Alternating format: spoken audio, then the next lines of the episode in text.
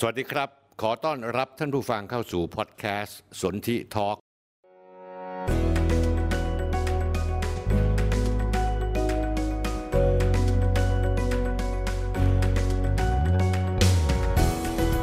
ผมสนธิลิมทองกุลกับบทบาทผู้เท่าเล่าเรื่อง ผมจะเล่าเรื่องต่างๆ ที่ดูไกลตัว ให้ท่านผู้ฟังเข้าใจได้ง่าย ๆ และเห็นภาพทั้งหมดมาติดตามกันนะครับ สวัสดีปีใหม่ครับท่านผู้ชมครับ วันนี้เป็นวันศุกร์ที่ 6 มกราคม เป็นศุกร์แรกของปี 2566 ที่รายการนี้กำลังออกมา ท่านผู้ชมแฟนๆ รายการกำลังชับรับชมสดอยู่ทางช่องทุกช่องส่วนที่แอป Facebook YouTube แล้วก็ TikTok ที่เราออกอากาศไปพร้อมกันเลยนะฮะท่านผู้ชมวันนี้คงจะประหลาดใจมั้ง ผมแต่งตัวหล่อมากเลยท่านผู้ชม ก็เอาขอโม้หน่อยแล้วกันท่านผู้ชม นี่คือของขวัญวันปีใหม่จากอาจารย์ปานเทพปัวพงพันธ์เขาเห็นว่าผมเนี่ยแต่งตัวประเภทโลโซกมากโลโซนะฮะซกมก นึกจะทำใส่เสื้อพับแขนใส่เสื้อแขนสั้นก็ว่ามา เขาก็เลยตัดสินใจเลือก รูปแบบเสื้อให้ผม แล้วก็เอาช่างที่เก่งมากเอามาตัดให้ ชุดนี้คุณปานเทพบอกว่าจริง ๆ แล้วเนี่ยมันชื่อชุดเหมาประธานเหมาเตอตุง แต่ชื่อจริง ๆ ของชุดนี้คือเขาเรียกว่าชุดจงซานชุดจงซานเนี่ยตั้งขึ้นตามผู้นำแฟชั่นใส่ชุดนี้คนแรกเลยนะ เมื่อร้อยกว่าปีที่ที่ก่อน คือดรซุนยัตเซน ชื่อภาษาจีนกลางเขาชื่อซุนจงซาน ดรซุนยัตเซนยกย่องเป็นบิดาของทั้งจีนแผ่นดินใหญ่และไต้หวันได้แนะนำรูปแบบนี้ ภายหลังที่เกิดการก่อตั้งสาธารณรัฐจีน พุทธศักราช 2455 ถึง 2492 เป็นรูปแบบการแต่งกายประจำชาติที่มีเอกลักษณ์สูง ผมเอารูปขึ้นให้ดูนะฮะ จอมพลเจียงไอเช็คนะฮะ รูปอันบนขาวดำคือรูปของผู้ก่อตั้งสาธารณรัฐ จีน คือดรซุนยัตเซน แล้วก็นะฮะข้างล่างนี่ก็เป็นเสื้อที่ท่านประธานาธิบดีสีจิ้นผิง แล้วก็หูจินเทาแต่งนะฮะชุดนี้มีกระเป๋าสี่ใบ หน้าอกสองตรงเอวอีกสองใบ กระเป๋าสี่ใบเนี่ยอาจารย์บานเทพบอกว่าเป็นสัญลักษณ์ตัวแทนของคุณธรรมสี่ประการ คือความเหมาะสม ความยุติธรรมความซื่อสัตย์และความละอายนะฮะ คุณปานเทพก็เลยตัดสินใจตัดให้ผม แล้วก็เรียกคุณอุ๋มฮะคุณอุ๋มซึ่งเป็นเจ้าของร้านชา l ส์89 แฟชั่น คุณอุ๋มนี่ฝีมือดีมาก คุณปานเทพลงทุนงวดนี้ให้ของขวัญวันปีใหม่ผมเยอะมาก ทั้งเสื้อเชิ้ตข้างในนะฮะที่ตัดออกมานะฮะที่ต้องใส่แบบนี้นะฮะตลอดจนเสื้อเชิ้ตอีกหลายตัว แล้วก็ชุด ชุดซุนจงซานชุดนั้นเขาเรียกจงซานนะฮะเสื้อจงซานเนี่ย ตัดให้ผมสองชุด มีกางเกงอีกหลายตัว ถือว่าเป็นของขวัญวันปีใหม่ในที่นี้ ขอบพระคุณคุณปานเทพมากนะครับ ฝีมือสุดยอดผมไม่เคยเห็นใครมีฝีมือเนียบขนาดนี้นะฮะถ้าสนใจติดต่อคุณอุ๋มได้นะฮะเบอร์โทรศัพท์ของคุณอุ๋ม 062 628 9989 นะฮะบอกว่าได้ดูจากรายการคุยทุกเรื่องกับสนธินะฮะชื่อคุณอุ๋มนะครับ 062 628 9989 นะครับท่านผู้ชมครับ ท่านผู้ชมครับ วันนี้ขออนุญาตนิดหนึ่ง ขออนุญาตจริง ๆ เปิดมาปีใหม่ฟ้าใหม่ เราเอาข้าวของต่างๆ ที่เราเคย เอามาวางขายท่านผู้ชมฟังเป็นของเราทั้งสิ้น ของบริษัทสมุนไพรบ้านพระอาทิตย์ท่านผู้ชมจำยาสีฟันเราได้ไหมนะฮะราคาถูกมากนะฮะใส่เท่าเม็ด เม็ดข้าวโพดปากสะอาดหอมกลุ่นทั้งวันเลยนะฮะท่านผู้ชมจำอันนี้ได้ไหมโคเซติน C+ ซิงมีทั้งสังกะสีและมีทั้งหอม อันนี้เป็นอาหารเสริมที่ทานเพื่อเสริมภูมิคุ้มกันตัวเอง เราต้องทานเพื่อให้ภูมิคุ้มกันของเราแข็งเข้มแข็ง และอันนี้ก็คือรูทีน ทานวันละสองเม็ดตาสว่าง เป็นอาหารเสริมเช่นกันนะครับ แล้วก็ที่สำคัญก็คือว่าท่านผู้ชมอย่าลืมเด็ดขาด ฟ้าทลายโจรอาจารย์ปานเทพ ระดับพรีเมียม ต้องมีติดตัวไว้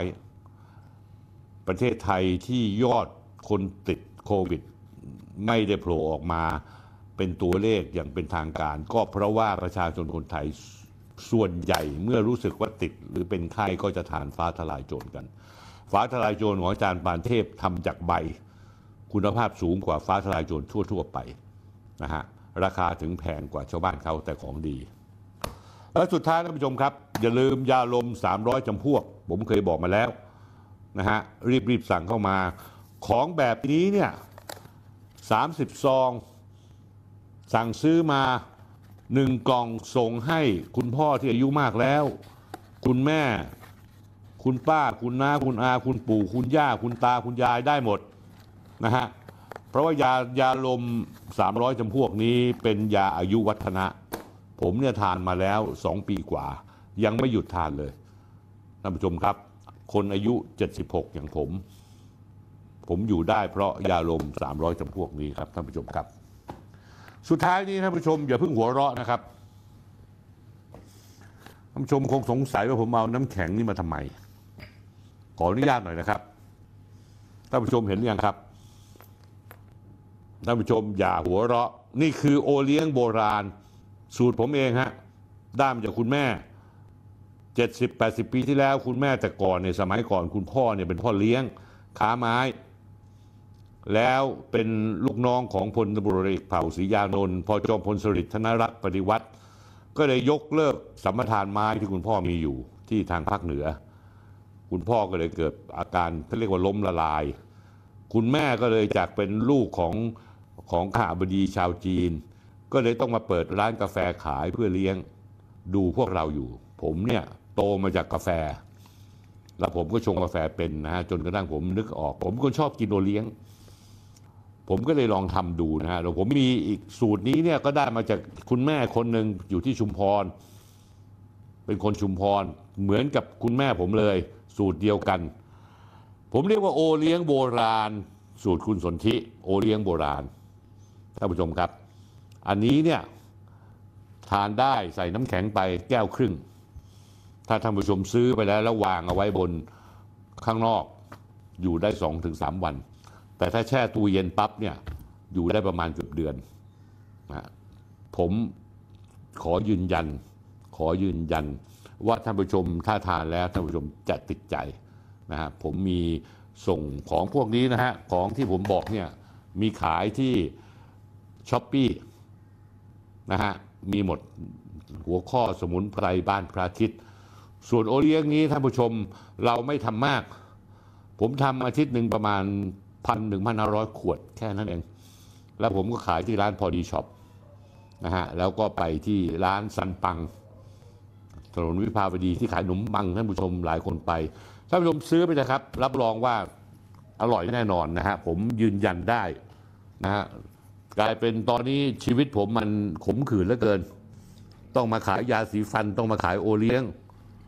เพื่อเอาเงินมาสนับสนุนการทำรายการคุยทุกเรื่องกับสนธิท่านผู้ชมครับอดทนหน่อยนะครับ ให้ผมได้โฆษณาขายของหน่อย เพราะนี่คือการต่อชีวิตของรายการนี้ต่อไปท่านผู้ชมครับ โอเลี้ยงอันนี้เนี่ยเราไม่ได้ใส่นม เราเรียกว่าโอเลี้ยงโบราณ เราใช้น้ำตาลทรายแดง ไม่ได้ผ่านการฟอกสี เราใช้เม็ดกาแฟโบราณคุณภาพดีสดสะอาด ที่สำคัญท่านผู้ชมครับ เราต้มวันต่อวัน ไม่ใส่วัสดุกันเสียสำหรับโอเลี้ยงโบราณนะครับท่านผู้ชมครับ วันนี้เนี่ยมีเรื่องหลายเรื่องที่ผมอยากจะเล่าให้ท่านผู้ชมฟัง วันนี้เป็นวันเปิดวันแรกของปี 2566สำหรับรายการคุยทุกเรื่องกับสนธิเราจะพูดเรื่องประเด็นต่างๆ ที่ผมจะทำแล้วอะไรบ้างในปีใหม่นี้ ที่ผมตั้งปณิธานเอาไว้ แล้วผมจะต่อด้วยเรื่องของสวยเฉาโชว์ของท่านอธิบดีกรมอุทยาน แล้วผมจะตั้งคำถามถามว่าทำไมท่านนายกถึงเอาอธิบดีกรมอุทยานที่ถูกข้อหาคอร์รัปชันนั้นเอาไปซุกไว้ทำเนียบ เรื่องที่สองเนี่ยพี่ชูวิทย์ของผมเนี่ย ฟาดฟันกับท่านผู้บัญชาการตำรวจนครบาลพลตำรวจโททิติแสงสว่าง โดยคุณชูวิทย์นี้ไม่ยั้งเลยไม่ติดเบรกอะไรทั้งสิ้น ใส่เกียร์ห้าเดินหน้าชนพลตำรวจโทที่ดีแสงสว่างปปชน แล้วผมก็เลยรวบรวมข้อมูลต่างๆ ของคุณชูวิทย์บางส่วน และที่ผมหาได้บางส่วน เพื่อมาแสดงให้ท่านผู้ชมเห็นว่า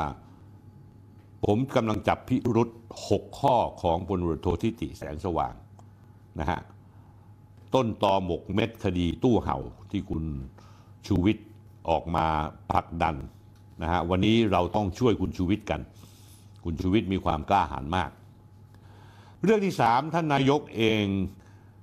ท่านพูดแผ่นเสียงตกร่องมา 8 ปีซ้อน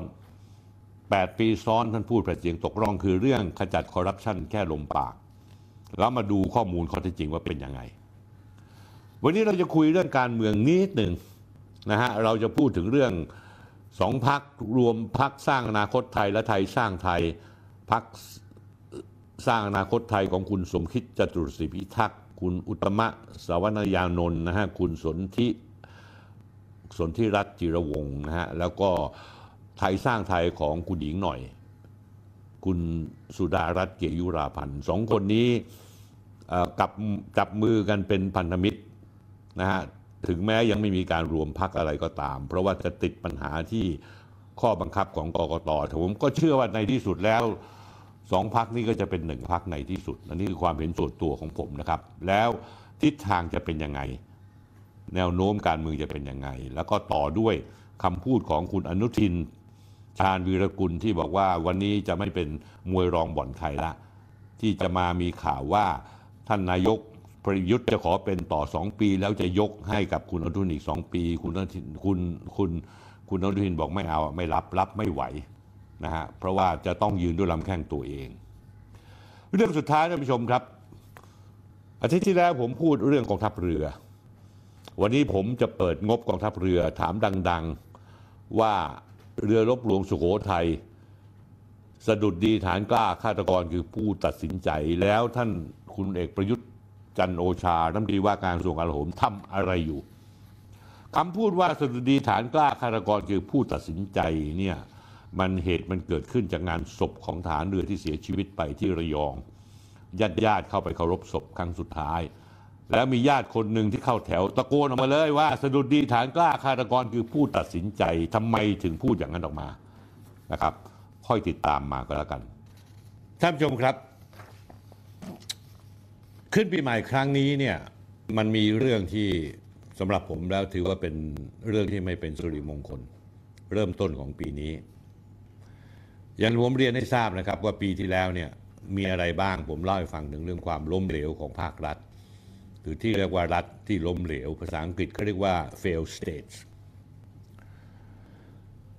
สิ้นปีที่ผ่านมานี้หนึ่งในข่าวเช้าโชว์ที่สุดในบ้านเรา และในแวดวงราชการคงหนีไม่พ้นกรณี สวยอธิบดีกรมอุทยานแห่งชาติ ถ้าพูดเป็นสุภาษิตต้องบอกว่าจับได้คาหนังคาเขา ผมเล่าฟังไปแล้วสั้นๆ เมื่อวันศุกร์ที่ 30 ธันวาคมก่อนสิ้นปี ในเรื่องของรัฐที่ล้มเหลว ก็คือสรุปง่าย ๆ ว่ามีอังคารที่ 27 ธันวาคม ท่านผู้ชมคงทราบข่าวนี้ไปแล้ว ผมจะทบทวนความจำนิดนึงคณะกรรมการป้องกันปราบปรามทุจริตแห่งชาติ ปปช แล้วก็ คณะกองบังคับการป้องกันปราบปรามทุจริตและประพฤติมิชอบ บกปปปบุกเข้าจับกลุ่มนายรัชดา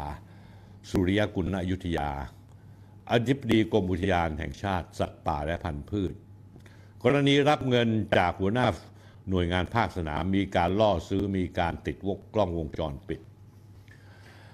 ท่านทิบดีถูกแจ้งข้อหาเรียกรับผลประโยชน์ ซึ่งจากการตรวจค้นห้องทำงานพบเงินสดประมาณ 5 ล้านบาท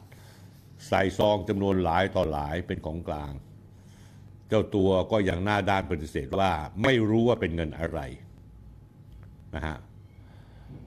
คนที่เป็นส่วนสำคัญในการระเบิดพลีชีพทลายแก๊งสวยกรมอุทยานนั้น ก็คงจะหนีไม่พ้นคุณชัยวัฒน์ลิมลิขิตอักษร ซึ่งท่านเป็นอดีตหัวหน้าอุทยานแห่งชาติแก่งกระจานจังหวัดเพชรบุรี ท่านได้แจ้งความที่ บกปปปนะฮะเอาผิดรัชดาสุรกุล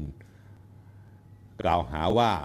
คุณรัชดามีพฤติกรรมใช้อำนาจหน้าที่ในทางไม่เหมาะสมกันแกล้งโยกย้ายตำแหน่งเจ้าหน้าที่ไม่ยอมจ่ายเงิน ที่ไม่ยอมจ่ายเงินวิ่งเต้นจำนวน 5 0 0แสนบาท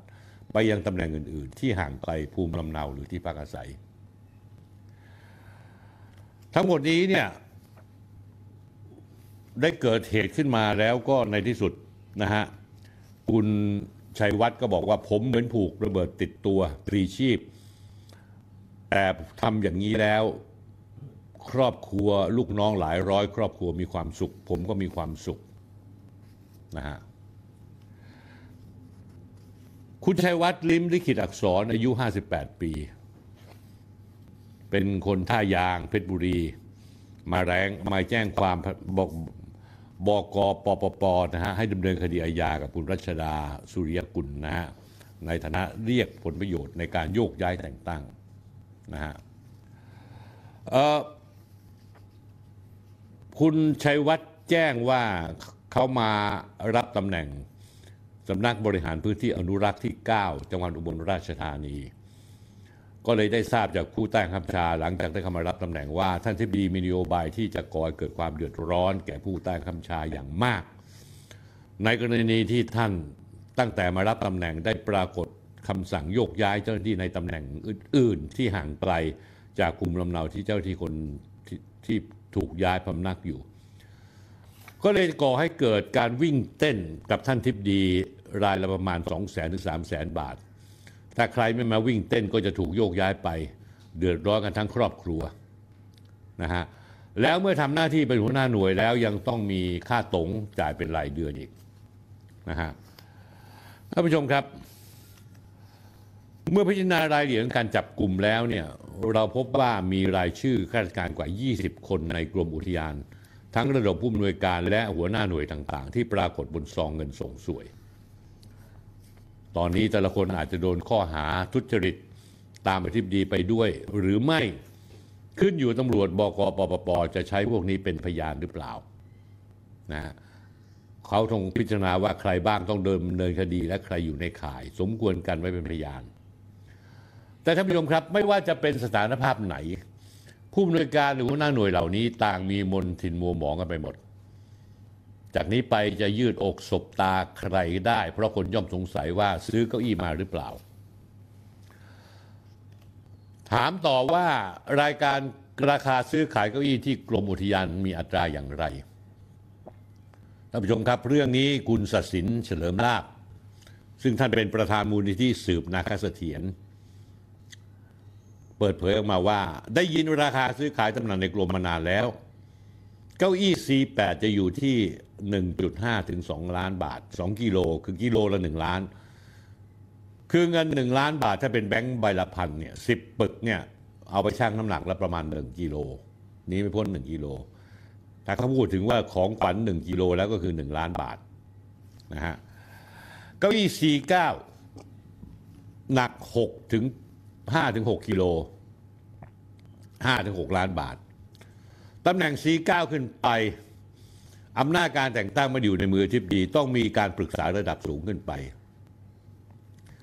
ส่วนตำแหน่งเก้าอี้อธิบดีจะผ่านการคัดเลือกในระดับคณะรัฐมนตรี ถือเป็นตำแหน่งที่นักการเมืองเป็นคนสรรหาเองท่านผู้ชมครับคุณรัชดาเองเนี่ยเข้ามานั่งในตำแหน่งนี้เนี่ยก็ไม่ได้มาแบบประเภทมาแบบด้วยความรู้ความสามารถ แต่มาเพราะว่ามีสายสัมพันธ์อดีงาม กับพลพลเอกประยุทธ์จันโอชาท่านนายกรัฐมนตรี ข้อมูลแบบนี้สอดรับข่าวอื้อฉาวสดสดร้อนๆ ที่รัฐมนตรีพักประชาปัตเสนอตัวคนจะมานั่งเก้าอี้อธิบดีกรมฝนหลวง และการบินเกษตรกระทรวงเกษตรสหกรณ์แต่ในที่ประชุมครมโดนพลเอกประวิตยวงสุวรรณรองนายมนตรี และรัฐมนตรีจากพรรคพลังประชารัฐรุมค้านโวยว่าทิบดีกรมนี้เป็นโควต้าของพรรคพลังประชารัฐ ท่านผู้ชมครับสาเหตุที่การเมืองแย่งถึงโคต้าทิพดีกันถึงขนาดนี้ น่าสงสัยว่าพนาท่านทั้งหลายอยากช่วยเหลือชาวนาชาวไร่หรือเพราะกรมฝนหลวงมีงบประมาณการจัดซื้อเยอะ ทั้งเครื่องบินเล็กสารทำผลเทียมและอื่นๆอีกมากมาย คุณศศินยังกล่าวด้วยว่าส่วนตัวเชื่อว่าลำพังอธิบดีพลังดูดคงไม่รุนแรงในขนาดนี้ แต่ต้องมีพลังดูดที่เหนือกว่าขึ้นไปอีกหรือ อีกในหนึ่งคนที่เหนือกว่าทิพดี ก็อาจจะอยู่เบื้องหลังอธิบดีอาจจะเป็นคนที่เอาเงินมาแล้วก็ประเภทวัดครึ่งกรรมการครึ่ง ด้วยเหตุนี้จึงมีการซื้อขายเก้าอี้และรีดสวยกันอย่างหนักหน่วง สร้างความเลวร้ายยิ่งกว่ายุคใดๆท่านผู้ชมครับ การโกงกันแหลกลาน ส่งผลกระทบไปถึงการอนุรักษ์ธรรมชาติ ท่านผู้ชมเชื่อหรือไม่มันมีการว่าจ้างลูกจ้างผี มาเดินตะเวนป่า คือมีแต่ชื่อแต่ไม่มีคนจริง ๆ มาทำงาน อาจจะถึงขั้นเลวร้ายสุดแอบปล่อยให้มีการล่าสัตว์ ตัดป่าเพื่อหาเงินเอาไปส่งให้เจ้านาย นอกจากนั้นแล้วคุณชัยวัฒน์ออกรายการของคุณกันชัยกำเนิดพลอยในรายการโหนกระแสช่องสาม แจ้งว่าได้เคยร้องเรียนเรื่องนี้ไปที่นายกรัฐมนตรีแล้วตั้งแต่วันที่ 4 สิงหาคม 2565 สิงหากันยาตุลาพฤศจิกาธันวา5เดือนไม่มีอะไรเกิดขึ้นเลย ส่งไปสองที่คือนายกรัฐมนตรี และปปช โดยปปช เรียกผมไปสอบในวันที่ 22 ธันวาคม คุณชัยวัฒน์อ้างว่าตอนที่วันที่ตุลาคมพฤศจิกายน 2565ตนเองไปทำงาน แต่ไม่มีเงินงบยังมาไม่ถึง เจ้าหน้าที่ต้องควักกระเป๋าออกไปก่อน นอกจากนี้แล้วในช่วงเดือนกันยายนก็ต้องจ่ายเงินรักษาตำแหน่ง โดยตนเข้าไปพูดกับ โดยคุณชัยวัฒน์ก็พูดท่านทิบดีบอกว่านักวิชาการป่าไม้ชำนาญการพิเศษ เพื่อจะสอบขึ้นตำแหน่งผู้ชำนาญการพิเศษ กับเจ้าพนักงานป่าไม้อาวุโส ซึ่งได้มีการตั้งตรงไว้ที่หนึ่งล้านบาท ตัวเองได้พูดทิบดีว่าโอ้มันหนักเหลือเกิน หนักหนาเหลือเกินที่มาของเงินคุณชัยวัฒน์บอกว่า เจ้าหน้าที่บางคนต้องเอารถไปจำนำหรือกู้สากรมาจ่าย เพื่อไม่ให้ถูกโยกย้าย ในส่วนของปลายทางของเงินขอไม่ชี้ว่าเป็นใคร แต่คิดว่าทุกคนในระบบราชการรู้ จึงไปร้องที่นายกรัฐมนตรีพลเอกประยุทธ์พลเอกประยุทธ์ก็เลยแทงหนังสือลงมาที่กระทรวงกระทรวงแจ้งผมว่าดำเนินการแล้ว กระทรวงรับว่ามีการทุจริต ผมไม่ยืนยัน ทุกคนพอน่าจะรู้นะว่าเส้นทางเป็นยังไง คุณชัยวัฒน์เขาพูดต่อท่านผู้ชมครับ ว่าถ้าไม่ทำอะไรสักอย่างวัฒนธรรมเช่นนี้จะหนักหน่วงขึ้นเรื่อยๆทำให้คนรุ่นหลังในองค์กรต้องอยู่อย่างยากลำบาก ยินดีพลีชีพ นอกจากนี้ในกลุ่มอธิบดีและของคนที่ชื่อปรากฏอยู่บนซองมีการพูดคุยว่าจะตอบเรื่องเงินอย่างที่เป็นข่าวว่าเป็นเงินค่าสร้างพระ เงินช่วยเงินช่วยเหลือช้างป่าท่านผู้ชมครับ แม่งเอาช้างเข้ามาเกี่ยวข้อง เอาพระที่จะสร้างมาเกี่ยวข้องนะฮะก็เหมือนกับไอ้พวกที่ฟอกเงินทั้งหลายเนี่ยมีเงินร่ำรวยขึ้นมา ถามว่าคุณรวยมาจากไหนก็บอกเงินที่เล่นคริปโตครับนะฮะท่านผู้ชมครับ ที่เป็นตลกร้ายอย่างบัดซบมาก ผมเรียกว่าตลกร้ายที่บัดซบมาก ผมอ่านข่าวแล้วผมรู้ข้อมูลแล้วเนี่ย ภาษากำลังภายในก็เรียกหัวร่อไม่ออก ร่ำไห้ไม่ออก หัวร่อไม่ได้ ร่ำไห้ไม่ออกกรมอุทยานท่านผู้ชมครับปปชเนี่ยระยำมาก ผมขออนุญาตใช้คำพูดแบบนี้ในปีใหม่ ไม่เป็นสิริมงคลเลย แต่มันระยำจริง ๆท่านผู้ชมรู้ไหมว่าปปชประเมินกรมอุทยาน ในเรื่องคุณธรรมและความโปร่งใสได้เกรด A ท่านผู้ชม คะแนนป้องกันทุจริต 100 เต็มนะฮะผมเอารูปให้ดูนะฮะว่าเขารับรางวัลแล้วเขาดีอกดีใจไงถ่ายลงถ่ายรูปมาท่านผู้ชมครับ ถ้าสืบค้นย้อนไปเมื่อวันที่ 1 สิงหาคม 2565 สำนักงานปปชได้มีการเผยแพร่ ผลการประเมินคุณธรรม และความโปร่งใสในการดำเนินงานหน่วยงานภาครัฐ ประจำปีงบประมาณ 2565 ลงนามโดยนายนิวัฒชัยเกษมมงคล เลขาคณะกรรมการปปช ดูส่วนของกรมอุทยานแห่งชาติสัตว์ป่า ของกระทรวงทรัพยากรธรรมชาติ ปรากฏว่าท่านผู้ชมครับ ได้คะแนนคะแนนเกรด A ได้คะแนน ITA 85.79 สูงมากท่านผู้ชม พอพิจารณาลงลึกในรายละเอียดของรายงานการวิเคราะห์ผลการประเมินคุณธรรม และความโปร่งใส ในการดำเนินงานของกรมอุทยานแห่งชาติ สัตว์ป่าและพันธุ์พืช ซึ่งเผยแพร่โดยกลุ่มงานจริยธรรมเมื่อเดือนกันยายน 2564 ที่ผ่านมา เราจะพบข้อมูลที่น่าทึ่งมากกว่าท่านผู้ชม น่าทึ่งตรงไหนท่านผู้ชม ผมไม่เคยคิดว่าหน่วยงานปปชเนี่ย จะทำงานได้เร็วแบบนี้ ตัวชี้วัดกรมอุทยานได้สูงสุดท่านผู้ชมทายที่เท่าไหร่ร้อยเปอร์เซ็นต์หนึ่งร้อยคะแนนเต็มก็คือการป้องกันการทุจริตโดยในรอบ 3 ปีที่ผ่านผ่านมาตั้งแต่ปี 2563 ถึง 65 กรมอุทยานที่ทิบดีเพิ่งโดนจับ ข้อหาคอร์รัปชันนั้นได้คะแนนร้อยเต็มมาตลอด ซึ่งตรงข้ามกับข้อเท็จจริงที่คุณชัยวัฒน์และข้าราชการประสบพบเจออย่างสิ้นเชิง แม่งโคตรนาด้าเลยท่านผู้ชม ผมนึกไม่ออก ผมนึกไม่ออกปปชคุณใช้หลักการอะไรมาประเมิน แล้วคุณให้ดียังไงร้อยเต็มทักทุกปี หรือคุณพวกคุณที่ไม่ประเมินนะมีส่วนร่วมด้วยกับท่านทิบดีด้วยหรือเปล่า และถ้าเราพิจารณาต่อท่านผู้ชม ในรายละเอียดของคะแนน 100 เต็ม ด้านการป้องกันทุจริต ก็พบว่าได้คะแนนเต็มทั้งหมด 10 หัวข้อ 10 หัวข้อเลยท่านผู้ชม หัวข้อละ10 คะแนนหนึ่งนโยบายไม่รับของขวัญ แต่รับเงินโยกย้ายค่าตำแหน่ง สองมีส่วนร่วมของผู้บริหารสามการประเมินความเสี่ยงการทุจริต และประพฤติมิชอบประจำปีสี่การดำเนินการเพื่อจัดการความเสี่ยงการทุจริตประพฤติมิชอบห้าการเสริมสร้างวัฒนธรรมองค์กรตามมาตรฐานทางจริยธรรมหกแผนปฏิบัติการป้องกันการทุจริตเจ็ดรายงานการกำกับติดตามการดำเนินการป้องกันทุจริตประจำปีรอบ 6 เดือน 8. รายงานผลการดำเนินงานป้องกันการทุจริตประจำปี 9. มาตรการส่งเสริมคุณธรรมและความโปร่งใสในหน่วยงาน 10. การดำเนินการตามมาตรการส่งเสริมคุณธรรมและความโปร่งใสภายในหน่วยงาน ทั้งหมดนี้ท่านผู้ชม 10 ข้อข้อละ 10 คะแนน 100 คะแนนเต็มท่านผู้ชมครับ ปีนี้เป็นปีใหม่ ผมไม่อยากจะหยาบคายด้วยการเริ่มต้นรายการ ถ้าไม่ติดปีใหม่เนี่ยผมถุยไปแล้วนะท่านผู้ชม ผมถุยผมถุยทั้งกรมอุทยานแห่งชาติ และผมถุยทั้งปปชด้วยท่านผู้ชมครับมาร่วมกันถุยผมได้ไหมท่านผู้ชม เอาถือว่าเป็นสุริมงคลในปีใหม่ในการต่อต้านคอร์รัปชันโดยการถุยถุยถุยถุยใส่พวกแม่งทั้งสองฝ่ายปปชนี่ตัวดีเลย หลุดออกมาได้ยังไง โคตรหน้าด้าน แล้ววันนี้เหตุการณ์มาเป็นอย่างนี้แล้วเนี่ยคุณจะไม่แถลงมาเลยเหรือว่า คุณทำผิดพลาดยังไงบ้าง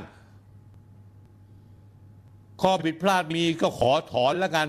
จากร้อยเปอร์เซ็นก็ให้ศูนย์เปอร์เซ็นไม่ก็ยังคาอยู่อย่างเงี้ยคุณให้เขาร้อยเปอร์เซ็นเรื่องการต่อต้านการทุจริต แต่เขาเสือกโดนจับได้พร้อมหลักฐานในมือด้วยเงินต่างๆ คุณก็ยังหน้าปปชคุณก็ยังหน้าด้านหน้าด้าน ที่จะยังคงยืนยันอยู่ในร้อยเปอร์เซ็นต์ของความโปร่งใสท่านผู้ชมครับ ทั้งหมดนี้เนี่ยท่านผู้ชมเป็นบทพิสูจน์และใบเสร็จ ผมพูดมาตลอดเลยว่า ไอ้แคมเปญปราบโกงที่คอสชท่านบานประยุทธ์ร้องลั่นเปล่าๆมา 8 ปี ว่าทำมาหลังการเปฏิวัติ2557 เพื่อต้าล้มคนโกงมันก็แค่ผายลมสุนัข ท่านผู้ชมครับ มันแค่ผายลมสุนัขท่านผู้ชมไล่ไปสิ ตั้งแต่ตัวท่านนายกเองและคนในรัฐบาล คณะกรรมการป้องกันและปราบปรามทุจริตแห่งชาติปปช คนในปปช ซึ่งมีหน้าที่ปราบโกงอย่างคุณประหยัดพวงจำปารองเลขาธิการปปช ที่ร่ำรวยผิดปกติเกือบ 700 ล้านบาท ต่อเนื่องไปจนถึง องค์กรต่อต้านคอร์รัปชันประเทศไทย ที่มีเลขาที่ชื่อดรมานะนิมิตมังคล ซึ่งผมจะพูดยาวสักนิดหนึ่งรายการนี้ ผมเคยถามว่าคุณมานะเนี่ยทำงานมีความโปร่งใสแค่ไหน เรื่องบางเรื่องเนี่ย องค์กรที่คุณมานะเป็นเลขาอยู่ ไม่ควรที่ควรไม่ทำไม่ทำเรื่องไม่ควรทำเสือกไปท กรณีเรื่องการทะเลาะเบาแวงของเอกชนในเรื่องของรถไฟสายสีส้มกระดีกระดาเลยคุณมานะออกมาขึ้นเวทีพูดโน่นพูดนี่ พร้อมกับคนอย่างเช่น สามารถราชพลสิทธิ์ เอากันให้ตายหงตายหากันไปเลยรับงานกันมาหรือเปล่าผมก็ไม่รู้ แต่เสือกไปในเรื่องรถไฟสายสีส้ม คุณมานะคุณไม่อาย ฟ้าอายดินบ้างเหรอผมนี่อายแทนคุณชิบหายเลยงานนี้ กรณีสวยอธิบดีกรมอุทยานกับเสือกเงียบฉี่ไม่กล้าพูดอะไรมาก พูดมาก็พูดในหลักการ คุณพูดออกมาก็แบะแบะแบะแบะเพราะว่าในความเป็นจริงกรณีสวยกรมอุทยานและที่ตีแสกหน้าปปชและหน่วยงาน อย่างองค์กรต่อต้านคอร์รัปชัน ที่คุณมานาเป็นเลขา มันเป็นบทพิสูจน์ว่าไอการประเมินคุณธรรมและความโปร่งใสในการดำเนินการของหน่วยรัฐ ซึ่งมันชื่อย่อ ITA ชื่อเต็มภาษาอังกฤษเขาเรียกว่า Integrity and Transparency Assessment จริง ๆ แล้วมันคือขยะปปชครับ คุณมานะครับ มันคือขยะ ขยะปาฮี คือการผลาญงบประมาณภาษีราชกรราษฎรมาตลอดหลายปี แม่งไม่มีประโยชน์อะไรเลยแม้แต่นิดเดียว คุณให้ไอ้กรมอุทยานหนึ่งร้อยเปอร์เซ็นต์สิบข้อข้อละสิบเต็มและแม่งถูกจับคาหนังคาเขาเงินสด5ล้านบาทในเซฟยังมีซอง ค่าวิ่งเต้นตำแหน่ง นอกจากนี้แล้วท่านผู้ชมครับ ผมยังมีคำถาม ถามต่อถึงท่านนายกรัฐมนตรี ท่านนายกรัฐมนตรีครับ ท่านอย่าหลีกเลี่ยงเรื่องนี้ กรณีนี้มีการเมืองเข้ามาแทรกหรือเปล่าท่านผู้ชมครับ หลังจากเกิดเหตุวันเดียวท่านเองวันพุธที่ 28 ธันวาคมพลเอกประยุทธ์จันทร์โอชาท่านนายกรัฐมนตรีท่านมี action ทันทีเลย คือวันพุธที่ 28 นายวิษณุเครืองามนี่ก็อีกคนหนึ่ง ประเภท หาหลักการหาช่องทางที่จะให้ความชอบธรรมในการกระทำของรัฐบาลทุกเรื่อง ยังไม่อายฟ้าอายดินวิษณุเครืองาม วิษณุเปิดเผยว่านายรัฐมนตรีได้มีคำสั่งให้นายรัชดาสุริยกุลนายุทธยาที่ดีกรมอุทยานแห่งชาติเข้ามาช่วยราชการที่สำนักนายก มีผลวันนี้ เพื่อดึงออกมาจากอธิบดีกรมอุทยาน ตามพระราชบัญญัติบริหารราชการแผ่นดินมาตรา 11 อธิบายว่าทนายกมีอำนาจมาให้อยู่ตรงนั้น เพื่อให้เจ้าหน้าที่สอบสวนได้โดยสะดวกโดยเรียบร้อย ซึ่งสื่อก็จะเรียกว่าเรียกเข้ากรุไม่ใช่การย้ายแต่เป็นการเอาออกมาก่อน ไม่ให้ปฏิบัติหน้าที่ทิบดี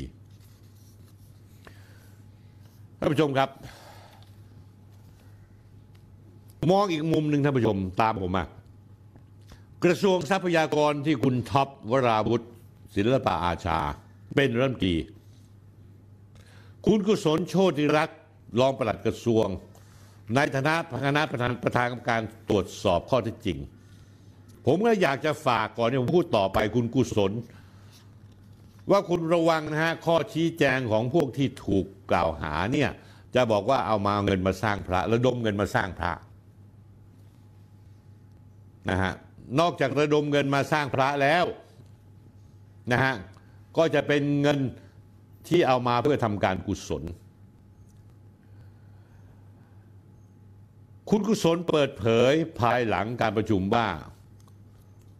เบื้องต้นคณะกรรมการได้พิจารณาให้นายรัชดามาช่วยราชการในส่วนของสำนักงานปลัดกระทรวงธรรมชาติไว้ก่อน ส่วนระยะเวลาการสอบข้อเท็จจริงกี่วันนั้นยังไม่มีกำหนด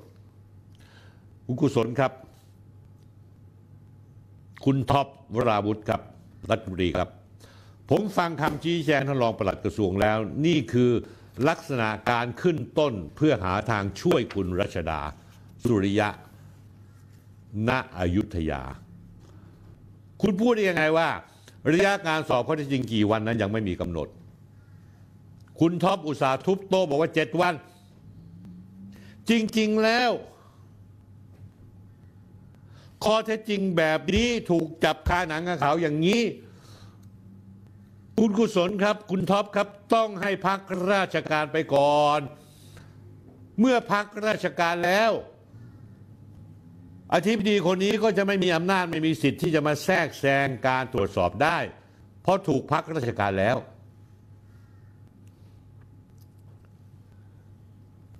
แต่ทำไมถึงถูกย้ายไปที่สำนักนายกรัฐมนตรี ท่านผู้ชมสังเกตมีข้อสงสัยเหมือนผมไหมในกรณีทำไมกรณีคำสั่งย้ายรัชดาเข้ามาช่วยราชการที่สำนักนายกรัฐมนตรีถึงออกคำสั่งมาซ้ำซ้อนคำสั่งเรียกนายรัชดาเข้าไปช่วยราชการในส่วนของสำนักปลัดกระทรวงทรัพยากรธรรมชาติและสิ่งแวดล้อม มันต้องพักราชการลูกเดียวอำนาจมีอยู่แล้ว กระทรวงทรัพยากรแม่งช่วยกันชิบหายเลยนะ ผมไม่รู้ว่าคุณท็อปอยู่ภายในนี้ด้วยหรือเปล่าเบื้องหลังในการช่วยคนคนนี้ แล้วทำไมพลเอกประยุทธ์ท่านออก action เร็วเหลือเกิน โอ้โห ปกติธรรมดาแล้วเรื่องบางเรื่อง เรื่องตู้ห่าวที่ชูวิทย์กมลวิสิทธิ์โวยวายออกมาให้ท่านเข้ามาช่วยจัดการหน่อย ท่านเงียบเฉยไม่พูดไม่จาอะไรสักคำเลย เฉยคุณชูวิทย์ก็ร้องแรกแหกกระเชิญหน้าสงสารจริง ๆ สู้อยู่คนเดียว แต่เรื่องนี้ทานนายกออกแอคชั่นเร็วมาก ไม่เกิน 24 ชั่วโมงหลังเกิดเรื่องเส้นคำสั่งย้ายเลย ไม่เปิดโอกาสให้คุณท็อปวราวุธเจ้ากระทรวง เขาได้จัดการปัดกวาดบ้านเขาซะก่อนท่านนายกครับและเวลาที่เขาร้องเรียนท่านนายกไปเมื่อ 4 เดือนที่แล้ว ตั้งแต่สิงหาคม 2565ทำไมช่วงนั้นกับเงียบขีด แต่พอช่วงนี้ยังไม่ถึง 24 ชั่วโมงท่านสั่งย้ายทันทีเลย มันเกิดอะไรขึ้น ท่านผู้ชมครับ เรื่องนี้น่าสงสัยมีเงื่อนงำพักพวกผมและน้องน้องๆผมคุณนพรัตน์พลนสุข หรือแม้ทั่งสำนักข่าวอิสราเขาถามดัง ๆ เอาไว้ เขาถามอย่างนี้ท่านผู้ชม หลังจากมีการจับกลุ่มอธิบดีแล้วทำไมพนักงานสอบสวนไม่ขออำนาจศาลไปตรวจค้นบ้านพักทันที ไม่ยอมดำเนินการโดยเร่งด่วน ซึ่งถ้าค้นบ้านพักจะเจอหลักฐานเช่นเงินสดมากกว่าที่เป็นอยู่ แต่ทำไมพนักงานสอบสวนถึงไม่ดำเนินการอย่างเร่งด่วน หรือว่ามีคำสั่งจากใคร ให้เอาแค่นี้ก็พอพนักงานสอบสวนเอง ท่านผู้การปปปท่านก็ต้องมีคำตอบให้กับสังคมไทยเหมือนกัน เฮ้ย เวลาเขาจับผู้ค้ายาเสพติดได้เนี่ยเขามุ่งตรงไปที่ที่พักของผู้ค้ายาเสพติดไปค้นบ้าน เปิดเซฟดู มียาอยู่ไหมมีโน่นอยู่นี่ ทุกกรณีทำหมด แต่กรณีคุณรัชดา เจอของกลางในห้อง แล้วก็ไม่ขออำนาศาลไปตรวจค้นที่บ้านทันที เพราะอะไร เพราะอะไร เพราะอะไร เพราะพวกคุณกำลังหาทางช่วยกันอยู่ใช่ไหม แต่ที่น่าสนใจมากกว่านั้นท่านผู้ชมครับ คือกระบวนการสอบสวนข้อเท็จจริงกรณีนี้ของสำนักนายกรัฐมนตรี สังคมตั้งข้อสงสัยว่ามีนัยยะอะไรอยู่หรือเปล่านะฮะเพราะว่าการสอบสวนในส่วนของกระทรวงทรัพยากร และสิ่งแวดล้อม หลังจากคุณจตุรพรบุรุษพัฒน์ประหลัดกระทรวง ได้ลงนามในคำสั่งแต่งตั้งสืบสวนข้อเท็จจริง โดยมีคุณกุศลโชติรัตน์รองปลัดกระทรวงเป็นประธานกำหนดกรอบระยะเวลาดำเนินการให้เสร็จแล้วภายใน 7 วัน แต่คุณกุศลเสือกให้สัมภาษณ์ว่าไม่สามารถบอกได้ว่ากี่วัน แสดงว่าคุณกุศลเป็นมือวางอันดับหนึ่งหรือเปล่า ที่วางเอาไว้ให้ช่วย หาทางทำเรื่องหนักให้เป็นเรื่องเบากับอธิบดีกรมอุทยาน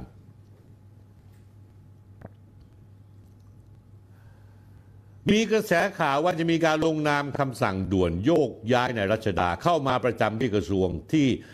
ที่กระทรวงทศหลังจากที่นายจตุพรเดินทางกลับจากการปฏิบัติราชการที่จังหวัดภูเก็ต ในช่วงเย็นวันที่ 28 28 ธันวาคม 2565 แต่ยังไม่ทันจะดำเนินการเลย ก็ปรากฏข่าวว่าพลเอกประยุทธ์นายมนตรี ให้ย้ายนรัชดามาช่วยราชการสำนักนายก มีผลในวันเดียวกันวันนั้น โอ้โห ท่านนายกท่านฟิตจริง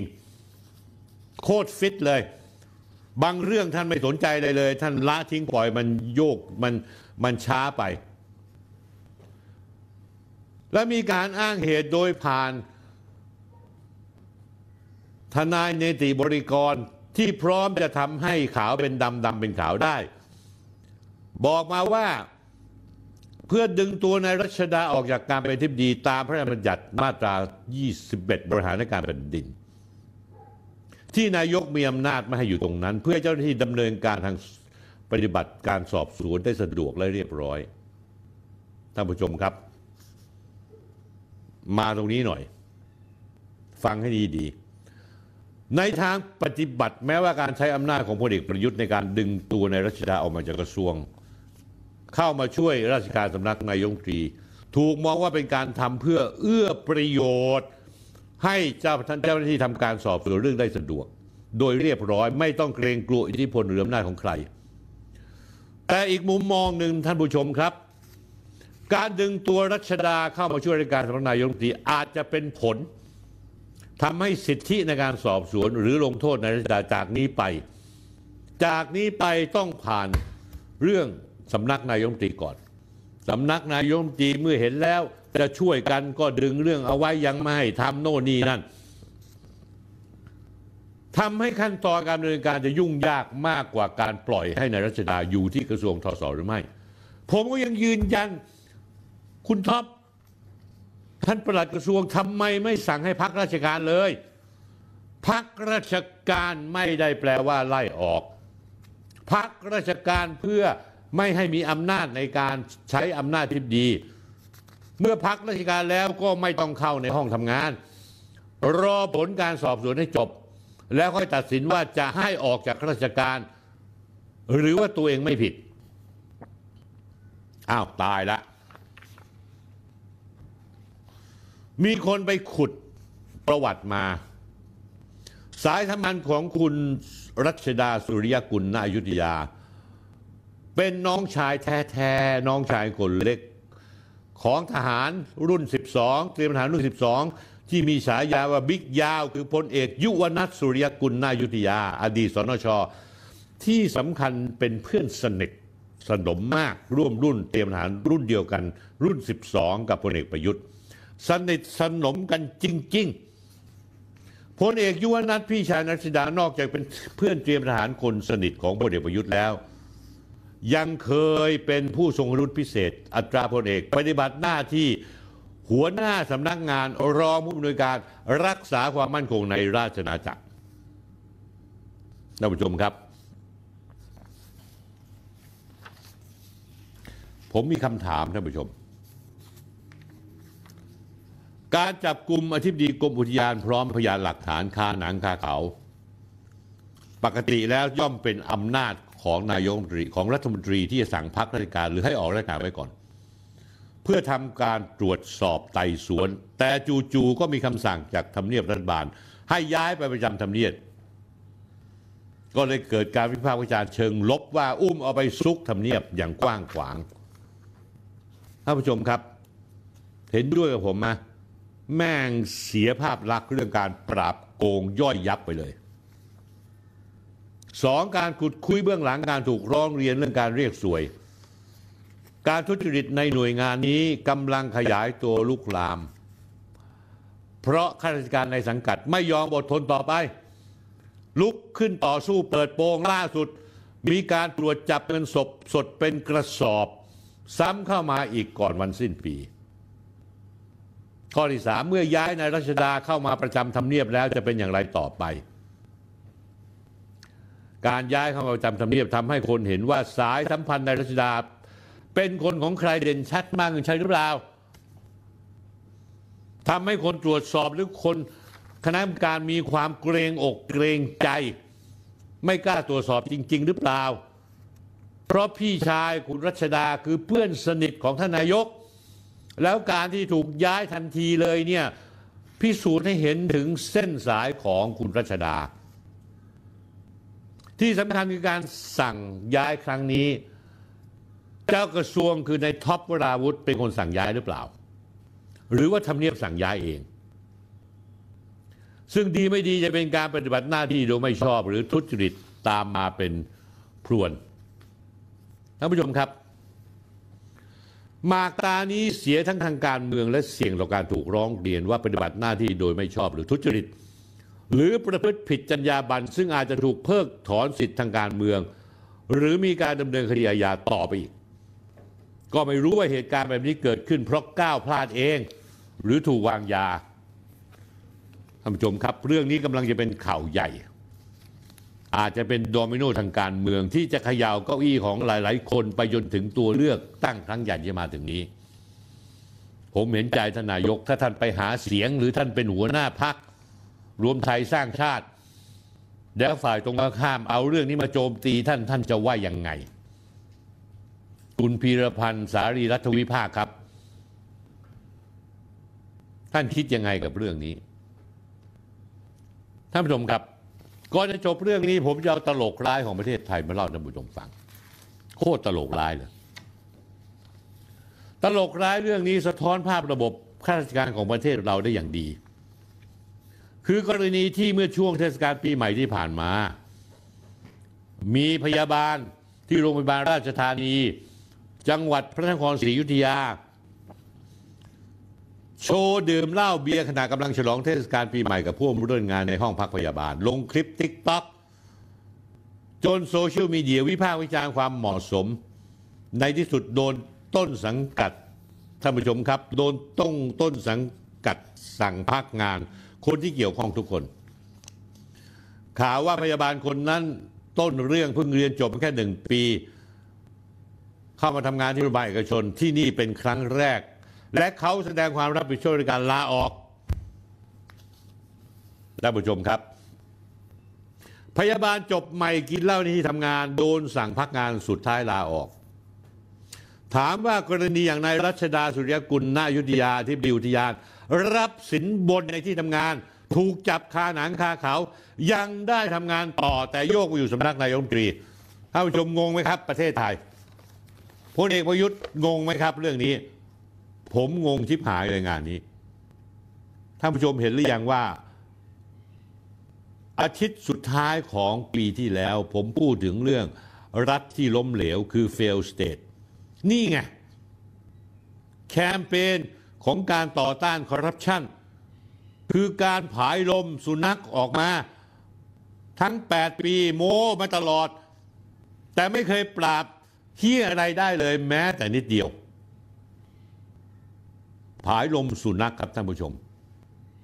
รับฝากถึงคุณมานะอีก ผมเนี่ยไม่ทิ้งคุณหรอกครับ คุณมานะจากนี้ไป คุณมีหน้าที่ดูองค์กรปราบปรามคอร์รัปชันแต่ทีเรื่องนี้คุณเสือก แบะแบะแบะแบะพูดในหลักการ คุณเคยทำอะไรสำเร็จบ้างไหมคุณมานะ ไอ้องค์กรบ้าคุณเนี่ย นอกจากไปสร้างอิทธิพล ขอเข้าไปเสียบที่กรมบัญชีกลาง ว่าจะมีการประมูลอะไรก็ตามต้องผ่านองค์กรคุณก่อน คุณทำได้แค่นั้นเหรอวิธีทำของคุณแบบนั้นเขาเรียกเคาะกะลา ภาษานักเลงก็เรียกเคาะกะลา แปลว่าอะไรคุณไปหาเองก็แล้วกัน นี่คือความบัดซบขยะที่ผมมีความจำเป็นต้องพูด ในรายการอาทิตย์แรกของปีนี้ ครับท่านผู้ชมท่านผู้ชมครับ มีอยู่เรื่องหนึ่งที่ผมจะต้องชื่นชม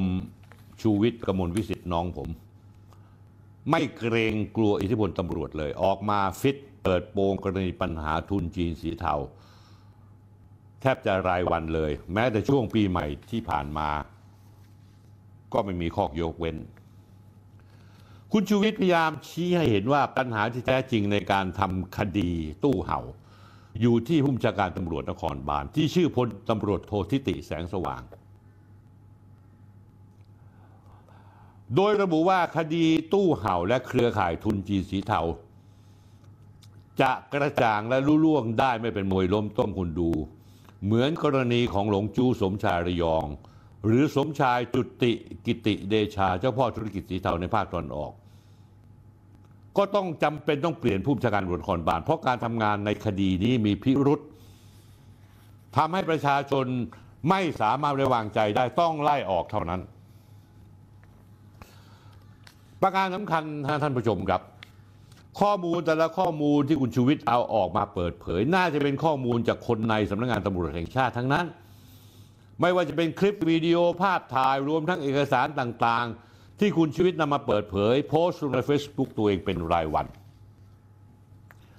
เอาละผมจะสรุปท่านผู้ชม ประเด็นที่นายชูวิทย์กมลวิสิทธิ์ใช้โจมตีพลตำรวจโททิติแสงสว่างปปชนนั้นมีหลักๆ 6 ประเด็น ประเด็นแรก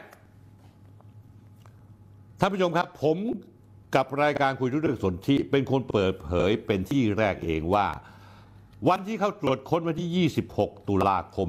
2565 ได้พบรถยนต์จอดหลายคันไม่มีเจ้าของ ปรากฏว่ามีรถโรลส์รอยหนึ่งคัน มีชื่อเจ้าของคือหวังเจิ้นหนาน ซึ่งเป็นหลานตู้เห่า อายุ 21 ปี แจ้งที่อยู่กับ